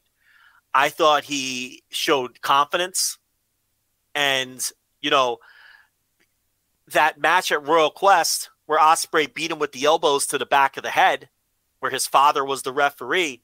Well, shit, that's that's that light bulb booking that we talk about with New Japan all the time, right? We thought that was just a match. All right, we're just gonna do Will Ospreay versus Shota Umino, two guys from Rev Pro. It makes sense to do it in the UK. Now all of a sudden, that match and that finish means something more because Umino is coming for revenge and he wants that title, right? After Will knocked him out with the elbows to the back of the head. So nice job booking wise from New Japan there too. And um, you know, they're gonna introduce him back to the audience in this first match on this crossover show. The rest of the matches I didn't get to were basically just tags with not much to talk about. So um, since we're running out of time, we can. Uh, and do you have any other thoughts on the Battle Autumn or no? Uh, no, no, no. We can we can move forward. All right. So as we said, the crossover show. What's the date on that? Uh, the date Oh, is uh, November twentieth, and and this one for for the record is a New Japan World pay per view. Which, if you've never done one of these before, that does that means if you were a New Japan World subscriber, you are not going to be able to watch this show live. You are going to have to pay an additional fee if you're going to want to watch it live. So uh, it will probably show up on VOD. I forget when those do. Usually about a week or so, uh, sometimes two weeks or whatever. But if you want to watch this live, you do have to pay an additional fee on New Japan World to watch it. I forget what the fee is. I think it's either 14 or 20. It's somewhere in that range. So it's not too much. And this is a, a show that you know might be worth uh, you know you know paying that money for uh, just because of its uniqueness and its its its you know potential to be pretty damn good. Uh, but it is, yeah. If you're a New Japan World subscriber, you can't just pop onto your New Japan World the morning of and, and watch it. You are going to have to pay uh, an additional fee, but that's November 20th for the show. Yeah, so it'll be headlined with Ospreay and, and and then of course the IWGP Women's Tournament Final, which is Mayu Iwatani and Kairi. So um, those will be the top two matches on the show. Uh, there's a bunch of mixed tags and things like that with the stars from both companies. I'm sure the show itself will be more of kind of a celebration of the, the two companies and whatnot on the undercard. And um, I know a lot of people are going to be jacked up for it. So uh, we'll see. I mean, obviously, I'll watch it. Obviously, we'll talk about it. And Stardom will once again have an opportunity to win me over. They never have been able to.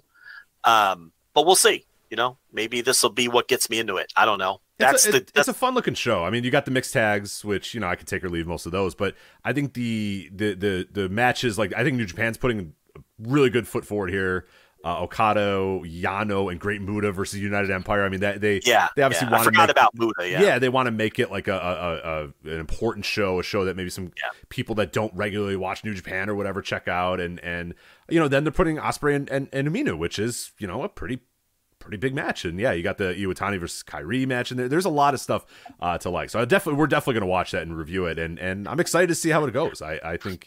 It has a chance to, you know, kickstart a, a really good relationship, or it has a chance to be like, all right, well, maybe we got to go back to the drawing board on how much we want these two, you know, companies to be involved with each other moving forward. So we'll see.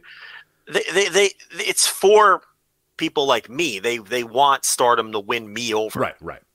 And and because they want to grow Stardom. That's the whole point. And Mu- Muta has been feuding with Great-O-Khan, you know, for a while now. They had the match in Noah, then he uh, he attacked O-Khan in, in Korakuen Hall during the, the the television title tournament. So they'll be on opposite sides of a tag here, uh, you know, to kind of continue whatever they're doing with that. So that's been one of the themes of his of Muta's retirement is that he's had this issue with the Great-O-Khan. So yeah, they they we'll we'll talk more about it next week, I guess, because we have other stuff to do. So Yeah. World Tag League, Super Junior Tag League will be combined. That starts in about a week. Yeah, both of them start November 21st. Uh, World Tag League is ending December 4th, it says, but I don't think I, I have that in my notes. I don't think that's right. Let me let me double check that's that that's the actual date. Now they're ending on the same date. That's what I thought. So okay, Um, they're both on the 14th. So keep an eye on the tour ender here because that could be one of those circled dates that they may have gotten to book Karl Anderson. It would make sense for him to come in on the final show of this tour where they do the two finals for the tournament and then have other stuff. This could be one of the dates they got Anderson for because clearly they think they have a date because they didn't they didn't vacate him. They didn't strip him. They canceled the match instead of stripping him of the title. So th- that's a date to keep an eye on, that December 14th date as one of those potential dates, unless they're going to do it at the Dome and stretch it out even further. If they don't do it on the 14th, they almost have to do it at the Dome. You can't do it on those Christmas Korakuens because the, the, the Wrestle Kingdom show lineups are finalized right, right, right. Yeah, it, th- that's that's where we're left with that. We're left. I'm get. Uh, my thought is that we probably get at that World Tag League show. We get a video saying Bright Lights Karl Anderson doesn't show up for you know World Tag Leagues or whatever. I'll see you at Wrestle Kingdom or whatever. That that's Right. that's in my head canon. That's what I have coming, and then you could just have him Yeah. go there for Wrestle Kingdom. So Yeah, because the whole Bright Lights gimmick lines up with showing up at Wrestle Kingdom. right, the Bright Lights doesn't mean I'm showing up to the finals of the Super Junior Tag League World Tag League joint tournament or whatever. The, the Bright Lights is I'll show up at, at Tokyo Dome. Right.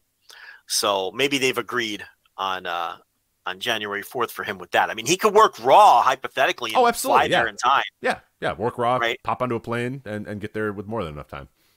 Yeah. All right. So quickly, the teams we've got uh, Hiroki Goto and Yoshi-Hashi. They're obviously a regular team. Evil is teaming with Yujiro, so Yujiro will be taking a bunch of pins. Uh, we've got Naito and Sanada because Naito, with the loss to Will Ospreay, he doesn't really have an obvious Wrestle Kingdom match yet. So you know he's he will be in the tournament since he's not a champion or challenging for a title yet. Henare and Great-O-Khan, no Cobb. So that's a bit of a disappointment. Yeah, and Cobb's Uh, also off the uh, Australia show uh, as well, or the New Zealand show, I should say. Yeah. Um, so I forget. He said about he was an dealing with injury or something or, or, or whatnot. So I, I don't know if we've heard anything more about that, or, or if it's you know personal thing or an injury or something like that. But uh, yeah, he's off this and will not be on that New Zealand show either. Takes a potential winner off the table. I it mean, really I- does, yeah, because they, they seem like a very good option to, to to go and get the rematch against FTR. But I think you got to. I mean, they've been feuding with them, so Right. it's like I don't think they would win, but they were a potential winner for sure. Um, Toru Yano and Hiroshi Tanahashi, Aussie Open, so they finally get a full-on New Japan tour where they're going to be able to stretch their legs as tag team wrestlers. They are no, they lost the strong tag titles. I don't think they're strong tag champions anymore, but uh, former strong tag champions, and uh, that might open them up to be their potential winner. I was gonna say, you know what? If if if Cobb's not around, I could do Aussie Open FTR. I could do that again uh, on, on Yeah. for the titles for sure. Aussie Open FTR in the Tokyo Dome. Yes, I I'm in, Joe. I am in. Count me in Do you for that. think? Do you think my good close personal friend Dax the Axe will be fired up for that? Taxi out for sure. He will. Yeah, Do you think that Aussie Open will be fired uh, up for that? I I, believe mean, that, they would be. Yes. that match would be would be a, an absolute contender for the best match on the show, and I don't even need to see the rest of the lineup. I mean, so hopefully, I think I'm going to root for Aussie Open. Uh, Lance Archer is coming in for this tour. The team of Minoru Suzuki. Rich, they won the 2011 uh, World Tag League. Damn right was- they did. Yeah. It wasn't even called World Tag League yet. Yeah, G1. Yeah, was- a G1 tag league at that point, right? Uh, No, Yeah, is that that, was- true? I don't know if that's true. Hold on. This place that I got this information from, they've been wrong on one thing. Let's see if they're wrong again. the that was Lance Archer's first tour. With ah, the still the G1 tag league. Yeah, that was the last year of the G1 tag league. So, all right. Do you know my favorite team from that tournament? The Was- 2011. Uh, oh G1 man. tag. Oh, oh, oh, oh, oh, oh, oh, wasn't uh, was your boy Don Fujii? It wasn't. Wasn't it Fujii and Ishii were a team? Is that the team? Don Fu- Don Fujii and Big Tom Ish. Oh, what a team! Oh my god, just that needs to be a team again, man. Those guys showing up in like some nice, nice suits, sunglasses inside. Yeah, what a team! Fujii, what a tournament! E, E, E. It could just be the team name. It could just be E, E. You know, just eyes. It's just four eyes. You come up with something creative. Fuck, Don Fujii and Tomohiro Ishii. Yeah, They shit. got call four. They got call four eyes. Four eyes. There we go. Hell, if fucking- they were, if if if Ishii went to Dragon Gate and teamed with Don Fujii, they would absolutely be called the Four Eyes and, and wear glasses to the ring. yes, That would hundred percent happen. That at and it needs to happen. Actually, it, should. It shouldn't. It should happen right now, right away. In 2009, it'd be a lock. Today, it's a kind of a different. it's a little tougher. A little tougher. Well, that would absolutely be their gimmick. We'll get Dragon. Gate Soul Booker Nosawa Guy on the phone, and we can uh, Yeah. get that get that arranged. Yeah, So, get wrong Guy on the phone. The man running things. get the get the Um, big seat, the big seat of Dragon Gate Nosawa out Yeah. there, and, and get him to do that. So Uh, moving on, we had uh, Bad Luck Fale and Chase Owens. They're obviously a regular team.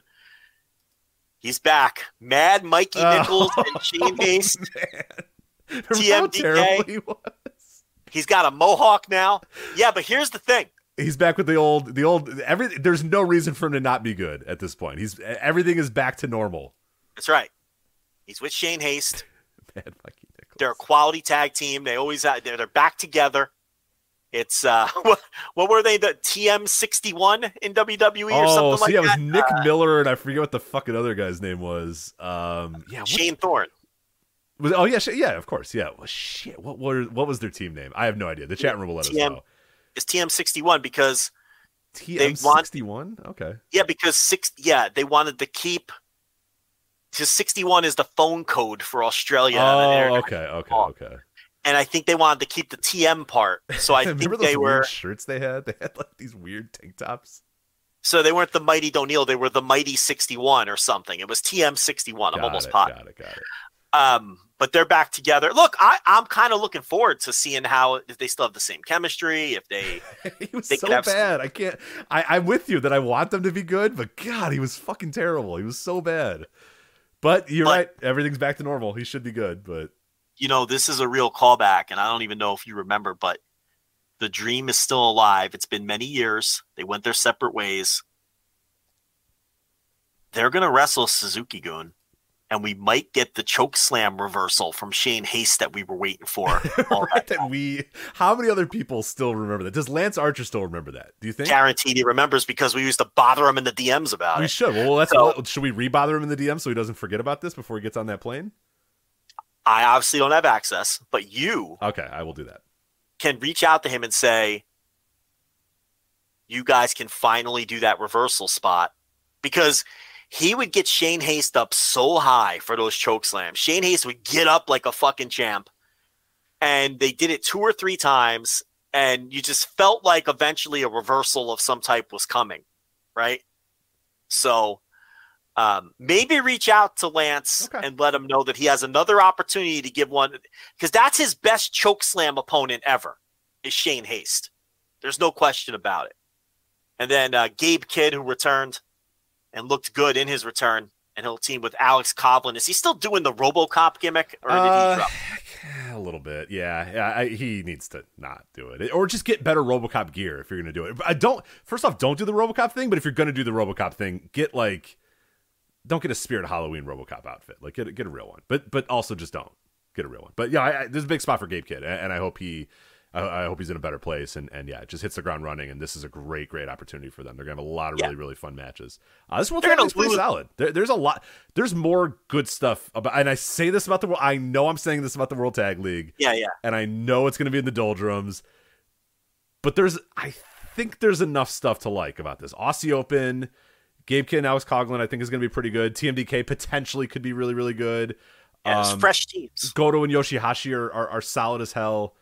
There's enough stuff to like here. I, I think there's some enough stuff to like in this team. So All right, let's get through the Super Junior Tag League because we got to do Dragon Gate. Yeah, yeah, yeah. So, uh, Akira and TJP, obviously. Um, I say obviously, but they're the champs, and uh, I, this presumably is going to set up their challenger.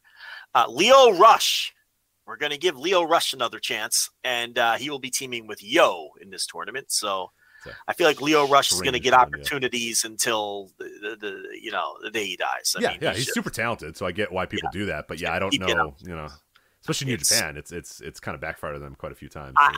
I cannot get excited about Lio Rush anymore. Yeah. If he's going to wrestle, I'll watch his matches. They'll probably be good. But am I going to get excited about this guy? I cannot do it.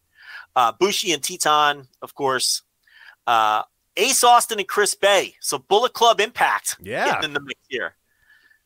Got Flying Tiger, Robbie Eagles, and Tiger Mask. They have formed a regular team, and, and they will team again in this tournament. I like that team. It, it's reinvigorated Tiger Mask for me because I was kind of ready for him to just go away forever. Yeah. And I don't know that I'm really excited about Tiger Mask being in there anymore, but I think the the Eagles team has, has helped him a lot. It, it's it's it, to me it's reinvigorated Tiger Mask a lot. I like his little All Japan run he had. Oh, that was a good run. Yeah, that was a fun run. We talked about the final match that he had there. That was really good stuff. So uh, Dick Togo and Show. Oh. All right. ah, good. Listen, they can't they can't all be winners. Ah, Okay, God. they, you know we got to sit through Dick Togo.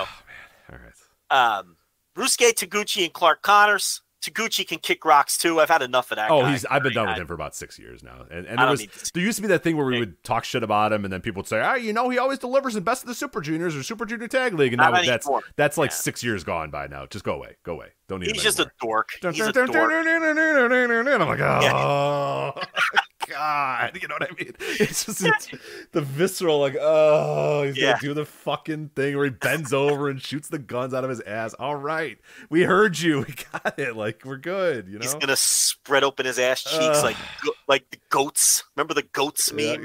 The Goat say or whatever, yeah. Goat say, he's Yeah, he's gonna he's gonna spread open his butt like he's doing fetish porn, and he's gonna. It's just uh, nobody needs it anymore. I've had enough of this guy. Um, Douki is teaming with Yoshinobu Kanemaru, so no more Despy Kanemaru team because, of course, Despy is in the uh, four way for the singles title. So uh, we get this inferior version of the uh, of the team. Although Douki has grown on me, I don't. I Yeah, don't he's mind solid. him. He's solid. He's solid. Kevin Knight will be. How many teams are in this tournament? Um, one, two, three, four, Four. five, six, seven, eight, nine, ten. Kevin Knight will be taking nine pins, teaming with Kushida. yes, he will. Yes. So, so, but good and for him. hopefully, Hopefully, uh, Kushida's fully cured from his hand, foot, and mouth disease. So may- maybe just fist bumps for a while. Maybe just you know keep our Yeah. distance. Tag. I don't know how you're gonna tag in and out. Maybe just a maybe if the referee they're they're baby faces. Maybe just a nice you know smack of the you know some, something to indicate because yeah I don't know if you want to. I guess he's fully cured. I mean it's been fucking three months now at this point. That thing is that's a that's not nothing to be joking around with. That hand, foot, and mouth disease, man. That's So, obviously, Kushida is going zero and nine in this tournament. That means he won't be in the junior tag title match. no. Dome. He doesn't have a match for Tokyo No. Dome. No, has He's- he earned he's one? out- Has he earned one? I so I said this when I watched him on Impact. It was like Kushida came out, and I'm just like, eh, yeah, I don't know. Like this dude has done like just massive damage to his career at this point. It, it's he just doesn't feel like he belongs in any company right now. Yeah, well, He came back to this company, and like they were like, all right, yeah, Kushida's back, and then yeah, you know it's kind of been. And I don't know if it's the injury. I don't know if like they're ready to go once once he's like fully healed, they're ready to go back. I don't. I don't get the indication that this company is ready to just jump dive headfirst into Kushida being a junior. I mean, does anybody want that anymore? Do, do you really want like Kushida still- having a junior title run again? I don't, but I think a repackage is coming. That's what I think. I think they're going to freshen him up. He'll go heel or something. But it'll be Bullet Club, and it'll be like, oh God, another Right, Bullet right, Club. right. You know. Um, and then El Lindaman and Alex Zane. So strong hearts. back in the mix. I, lo- I love that. Alex Zane and, and El Lindaman. That's a great like what are these dudes talking about team. Um, but uh, I think Alex Zane has been an unofficial Strong Hearts guy, hasn't he? mm, I know Case Low is listening, so maybe he can uh, he can chime in. He's listening on the on, in the No Dopes chat room right now, so he can let us know. Zane, um, Is he an official, unofficial? You saying unofficial Strong Hearts? I don't. I actually I don't know that. I don't know the answer to that. did I make up head headcanon? Maybe. I, I like it though. It's solid, but I don't know where would they have. Cross paths. Yeah, in I think GLEAT, they just right? put two teams together. They just said, "All right, we gotta." No, he he he teamed with them in GLEAT.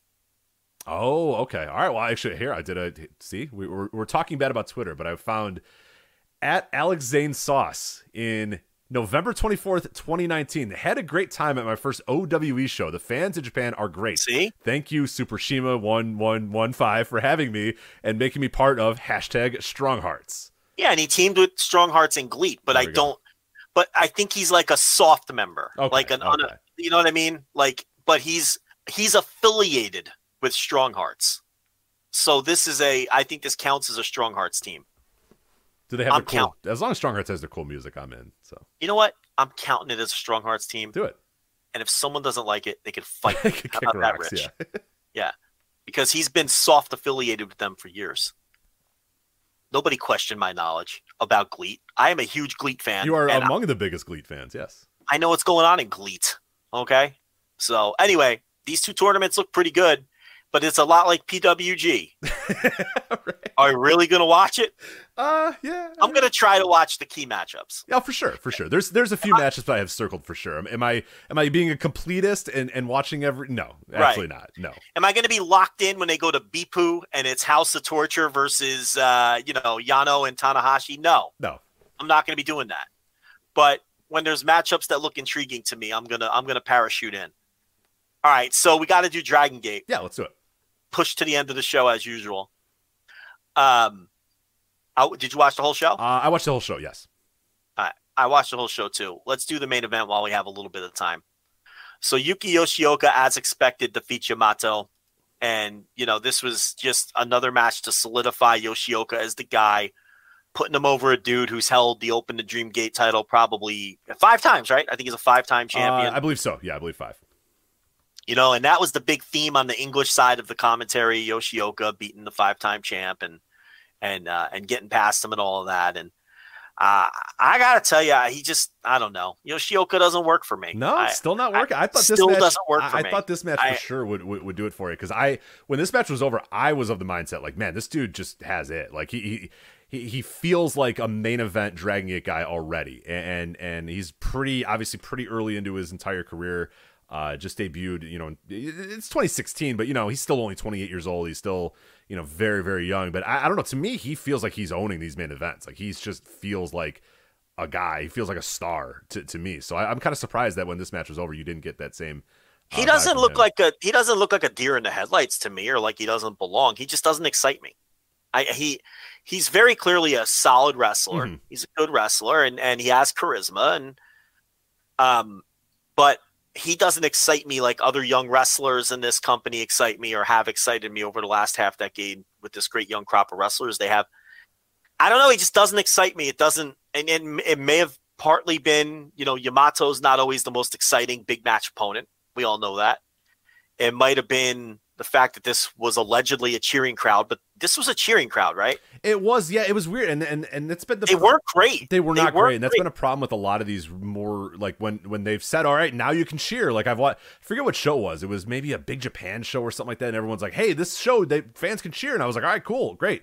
And I watched, and it's like um, a lot of people still clapping, a lot of people not cheering, uh, and especially this one because that they because they had to cheer, it was very spread out, and it looked like a kind of a dire atmosphere, even though it wasn't. They had good attendance, and the business was w- was up from where it was last year, but they were very spread out, and the crowd just didn't like. They're still not ready to fully just start screaming and yelling again. And, and I, did they just have we damaged Japanese wrestling crowds forever? Will they never get back to just yelling and screaming and going nuts again? I don't know. It, it, it's it's kind of worrisome because there were points in the show where like you could tell the fans were excited, but you know a lot of people just kept clapping and didn't start cheering. So I don't know if it's going to maybe take a little while to to fully feel like these fans are comfortable cheering or whatever, or I don't know. Maybe we've just damaged Japanese wrestling crowds forever. So Yeah, I don't know. I Dragon Gate as a whole is just not doing it for me these days. Um, you know, this Triangle Gate match, the Z-Brats, they beat the Mochizukis for the uh for the Triangle Gate. You know, the Mochizuki gimmick was going to eventually run its course. This is how they kind of do with with these sorts of things, and um, you know, that match was was okay, and um, I thought the Brave Gate match. My biggest takeaway gate on the Brave Gate match was, you know, think about where Heel was in the pecking order just not that long ago, like just a forgotten guy, buried very deep on the undercards. So it's good to see him come all the way back and get a big win over a veteran. And he's got a cool and, presence these days. He, he's definitely he figured it out. Like he he he, it's kind of just like chicken shit. He, there's a lot of chicken shit heel stuff in him, but he's doing it really really well, and he's doing it in the context of also being like an exciting Dragon Gate wrestler. So I, I, I like Heel a lot because you're right. There was there was a long time where he was like fuck you know he was in these super shisha like pre-show tag matches type lost stuff in the match yeah. and and losing and and yeah and taking the fall in that match too which was like oh boy okay like they have no plan for this guy whatsoever but uh, yeah I, i've liked him a lot uh, of what i've watched of him recently I, I think he's starting to really really figure it out yeah so uh Dragon Dia and madoka kikuta former hip-hop kikuta uh successfully defended twin gate over Shimizu and Strong Machine J. I like all the people that were in this match, so I had a lot of fun watching this. Um, so that was a good match. yeah the D'Courage And- team is, is solid as hell and and, and Yeah. Kikuta, again like you know a broken record but it does feel like there's a, like you said a, so many talented and and I get how Yoshioka might not to, to you like I get it, he's not as excited because some of these other guys are like you watch a Hio, you watch the uh, I, I, um, Ishin Yeah, what- Shashi from the uh, the Z-Brats. He, he turned on uh, Yeah. M3K and joined the Z-Brats or whatever. He's like a pretty dynamic young guy. I think he's like 25 or 26 or whatever. Uh, Fujiwara, who we're going to talk about in a bit. I think Yoshioka. With the thing with him is like he's he's getting the style of like a main event drag. Like he's not an exciting jump off the page. Oh my god, Dragon Gate wrestler, but I feel like he fits. You know the kind of the classic, you know, twenty-five minute Dragon Gate main event style pretty well. Look, I get it. Like I Yeah, yeah. understand It's why not, it's not push. stoking your flames too much. he doesn't excite me. Uh, He does nothing for me. Like I don't look forward to his matches. I don't. I'm not like, wow, I get to watch this guy for 15 years. Yeah, yeah. He he does nothing for me. I'm just. it- it's almost like, all right. You ever like if when you were in high school, maybe in college, there was a maybe a girl who was objectively attractive, just conventionally hot. All your friends were after her, did nothing for you, and you Oh, yeah, couldn't understand why. That's like what this is to me. I don't know if that's a good analogy, but like I'm like, I get why all why everyone likes this guy. He does nothing for doesn't move my needle. You know, it just does nothing for me. And unfortunately, I don't think he ever will. And sometimes you just run into wrestlers like that where you just don't get it and everybody else does. So, I don't know. I'm not I'm not trashing him and saying he doesn't deserve the spot. Why I'm do you saying- hate this man so much? No, just yeah, of course. Right. I'm just saying I don't he doesn't do it for me. You know? So uh Yeah, I don't know. Um Kelly Zemretti was mine in high school. You know, I just I didn't Oh, get everybody hot. else. She sounds hot. Well, Kelly Zemretti, yeah. Yeah. I, mean, I, oh, she sounds. I may have changed I may have changed one of those names because our listeners are psychopaths. Yeah, yeah, but they'll go looking her up. But you know, I, I can think of her right now in my head, and I'm like, I just never sounds hot. understood. Yeah, I think you missed out. I'm like, I see, I, I, I, she's conventionally attractive, but you guys can have at it. I'm not interested, and thank God you're not, because obviously I would have got her. I mean, let's be honest here. Um, Eita versus Takuma Fujiwara, and Fujiwara popping in. Isn't he going back on excursion after this? He's working the Korakuen, and then no, yeah, he he team down. unfortunately had to go back to IWRG or whatever. And the, yeah, he's he's going. This was just a, a quick stop in in Japan. Then he's right back to Mexico for for his excursion. So yeah, now I see the upside here, um, obviously, and I've been watching some of ex- his excursion matches, and quite honestly, in a lot of them, with the level of talent he's working with, he's by far the best person in the ring um, with some of these excursion bouts. But uh, Eita beats him. Obviously, he was going to lose just dropping in from excursion, and Eita popping back in. He's going to be a part timer moving forward. We talked about that. You know, he's not like leaving for good or anything like that. And um, I know we're out of time, but then the rest was the under. Do you have any thoughts on some of the I, undercards? I don't have much on there. Fujiwara, obviously, if people do not know, is a rookie, and, he's, He's really Yeah, damn good really as a rookie. Yeah. Yeah. So if, if you get a chance, uh, you see him on a on a match, or you can watch this match. I mean, yeah, get a chance to watch him because he is a, a very very good rookie that you need to go out of your way uh, to check out. Uh, otherwise, yeah, I don't think there was a ton else on the undercard that I really uh, uh, that really stood out to me all that much. You have uh, uh, Minorita. Uh, they're doing a gimmick where he's like just fucking terrible. Like he, he's so small because he's like five foot, five one or whatever. So the Yeah. idea here is that BB Hulk and Diamante are like, all right, we want to face Ben K and, and, and Kota Minoura, but you know what? Add Minorita to your team. It's not going to matter. It's going to help us. Uh, and then anytime they had an opportunity to kick Ben K and, and Minoura out of the ring and just beat up on Minorita, they did, and they ended up getting the pin on this. So the idea is that people keep adding Minorita to their team and they keep losing. So uh, eventually building up to him, you know, obviously getting a big upset win or whatever, and then going from there. But I think it's Yeah, and it was getting and it was and it was two on three. That right, right, no- right. And I just I- he's so small and it's Dragon Gate. It's so funny that like Dragon Gate guys are they look like almost like Diamante looks like he's doing Yeah. an almost which is in Dragon Gate. Like to have a guy be so small that he feels like a mini in Dragon Gate is a very big accomplishment. But Minorita does that. So Uh, let me tell you something. I unironically love Diamante. Oh, he's great. No, Is that- Diamante is really really good. No, I'm with you. So that's not a weird. That's not a weird take. Then, Uh, right? it might be a weird take for some people, but no, I think he's uh, the last two years he's gotten like really good. When he first came into Dragon Gate, I was like, I don't know, do we really need this guy? I fucking love him now. I think he's really Yeah. really good. No, he. I. I never come away not entertained when I watch that guy.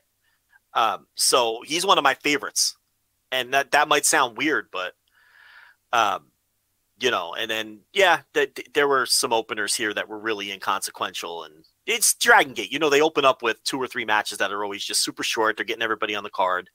They're crammed with spots. They're a lot of fun, but there's really not a lot to unpack from, you know, uh, like a podcast standpoint. So, any other thoughts on the card or? Uh, nothing else for me uh, on Dragon Gate. I will say, if you want a more extensive review of that, open the Voice Gate on the uh, Voice Wrestling Podcast Network. Get a whole show on that. whole uh, show on this this this yeah. topic and everything else going on in Dragon Gate and, and talking about the rookies and uh, dispelling some uh, things you may read in uh, certain certain uh, yeah, it might be. Uh, you might observe something in a uh, wrestling uh, place and say, "Wow, that's kind of weird," and and they will talk about how uh, the thing that you observed maybe was uh, not correct at all in any way whatsoever. So. Maybe perhaps a mirage. right, a ruse, A- yeah, bamboozled. Uh, but anyway, that is uh, Open the Voice Gate Voice Wrestling Podcast Network. All the other great podcasts uh, available on the Voice Wrestling Podcast Network. Uh, make sure you subscribe to us: Apple Podcasts, Google Podcasts, Spotify, Stitcher, Amazon, Radio Public, wherever the hell podcasts are. We're on there. If we're not on there, let us know, and we will be on there. But that is that. We are just about out of time. I will let you know that if Twitter is gone by the time you listen to this, uh, voicewrestling.com slash Discord uh, is where you're going to want to join. We have a, a very good community there. Uh, we're talking about all day, every day, talking about wrestling from all across the world, every region, every major promotion, old school wrestling, modern wrestling, everything is being done there. Uh, a great way to talk to your uh, favorite Voices Wrestling contributors and podcasters as well, because most of them are on there as well. So voiceswrestling.com slash Discord. Uh, make sure you join that. And uh, don't follow us on Twitter because it- it'll probably be dead by the time you listen to this, but uh, hopefully uh, if we're lucky. But uh, that is it for us. Oh, flagshippatreon.com. We got an ungodly amount of content. Uh, Wrestling Observer Hall of Fame podcasts are now dropping. Our first one just dropped today. Our Japan uh, discussion with Peter Edge, and we have some other really, really fun ones coming up this weekend as well. Some new guests, uh, some frequent guests that we've had before, but some really, really good stuff coming up uh, this weekend. That full gear is obviously next weekend, so we'll talk about that, do an instant reaction live. Plenty of other good stuff. FlagshippPatreon.com. Uh, make sure you subscribe to their $10 tier, $5 tier, or $10 tier, whichever one you please. And uh, that is it for us. So for Joe, I'm Rich. We'll talk to you next time on the Flagship Podcast. Take care. Hello, do you like New Japan Pro Wrestling? Are you a Shin Nihon freak? If so, check out the Super J-Cast with Joel and Damon on the Voices of Wrestling Podcast Network. And even if you fucking hate New Japan Pro Wrestling, listen to the Super J Cast anyway. Not just for our great show reviews, analysis, and pastrami sandwiches, mm, but there's also usually some dick jokes somewhere in the obligatory opening 30 minutes of absolute nonsense we chat about every single week. That's the Super J Cast for all the best talk about New Japan Pro Wrestling, crisps, and pornography. Say goodbye to your credit card rewards. Greedy corporate mega stores, led by Walmart and Target, are pushing for a law in Congress to take away your hard earned cash back and travel points to line their pockets. The Durbin Marshall credit card bill would enact harmful credit card routing mandates that would end credit card rewards as we know it. If you love your credit card rewards, tell your lawmakers hands off my rewards. Tell them to oppose the Durbin Marshall credit card bill.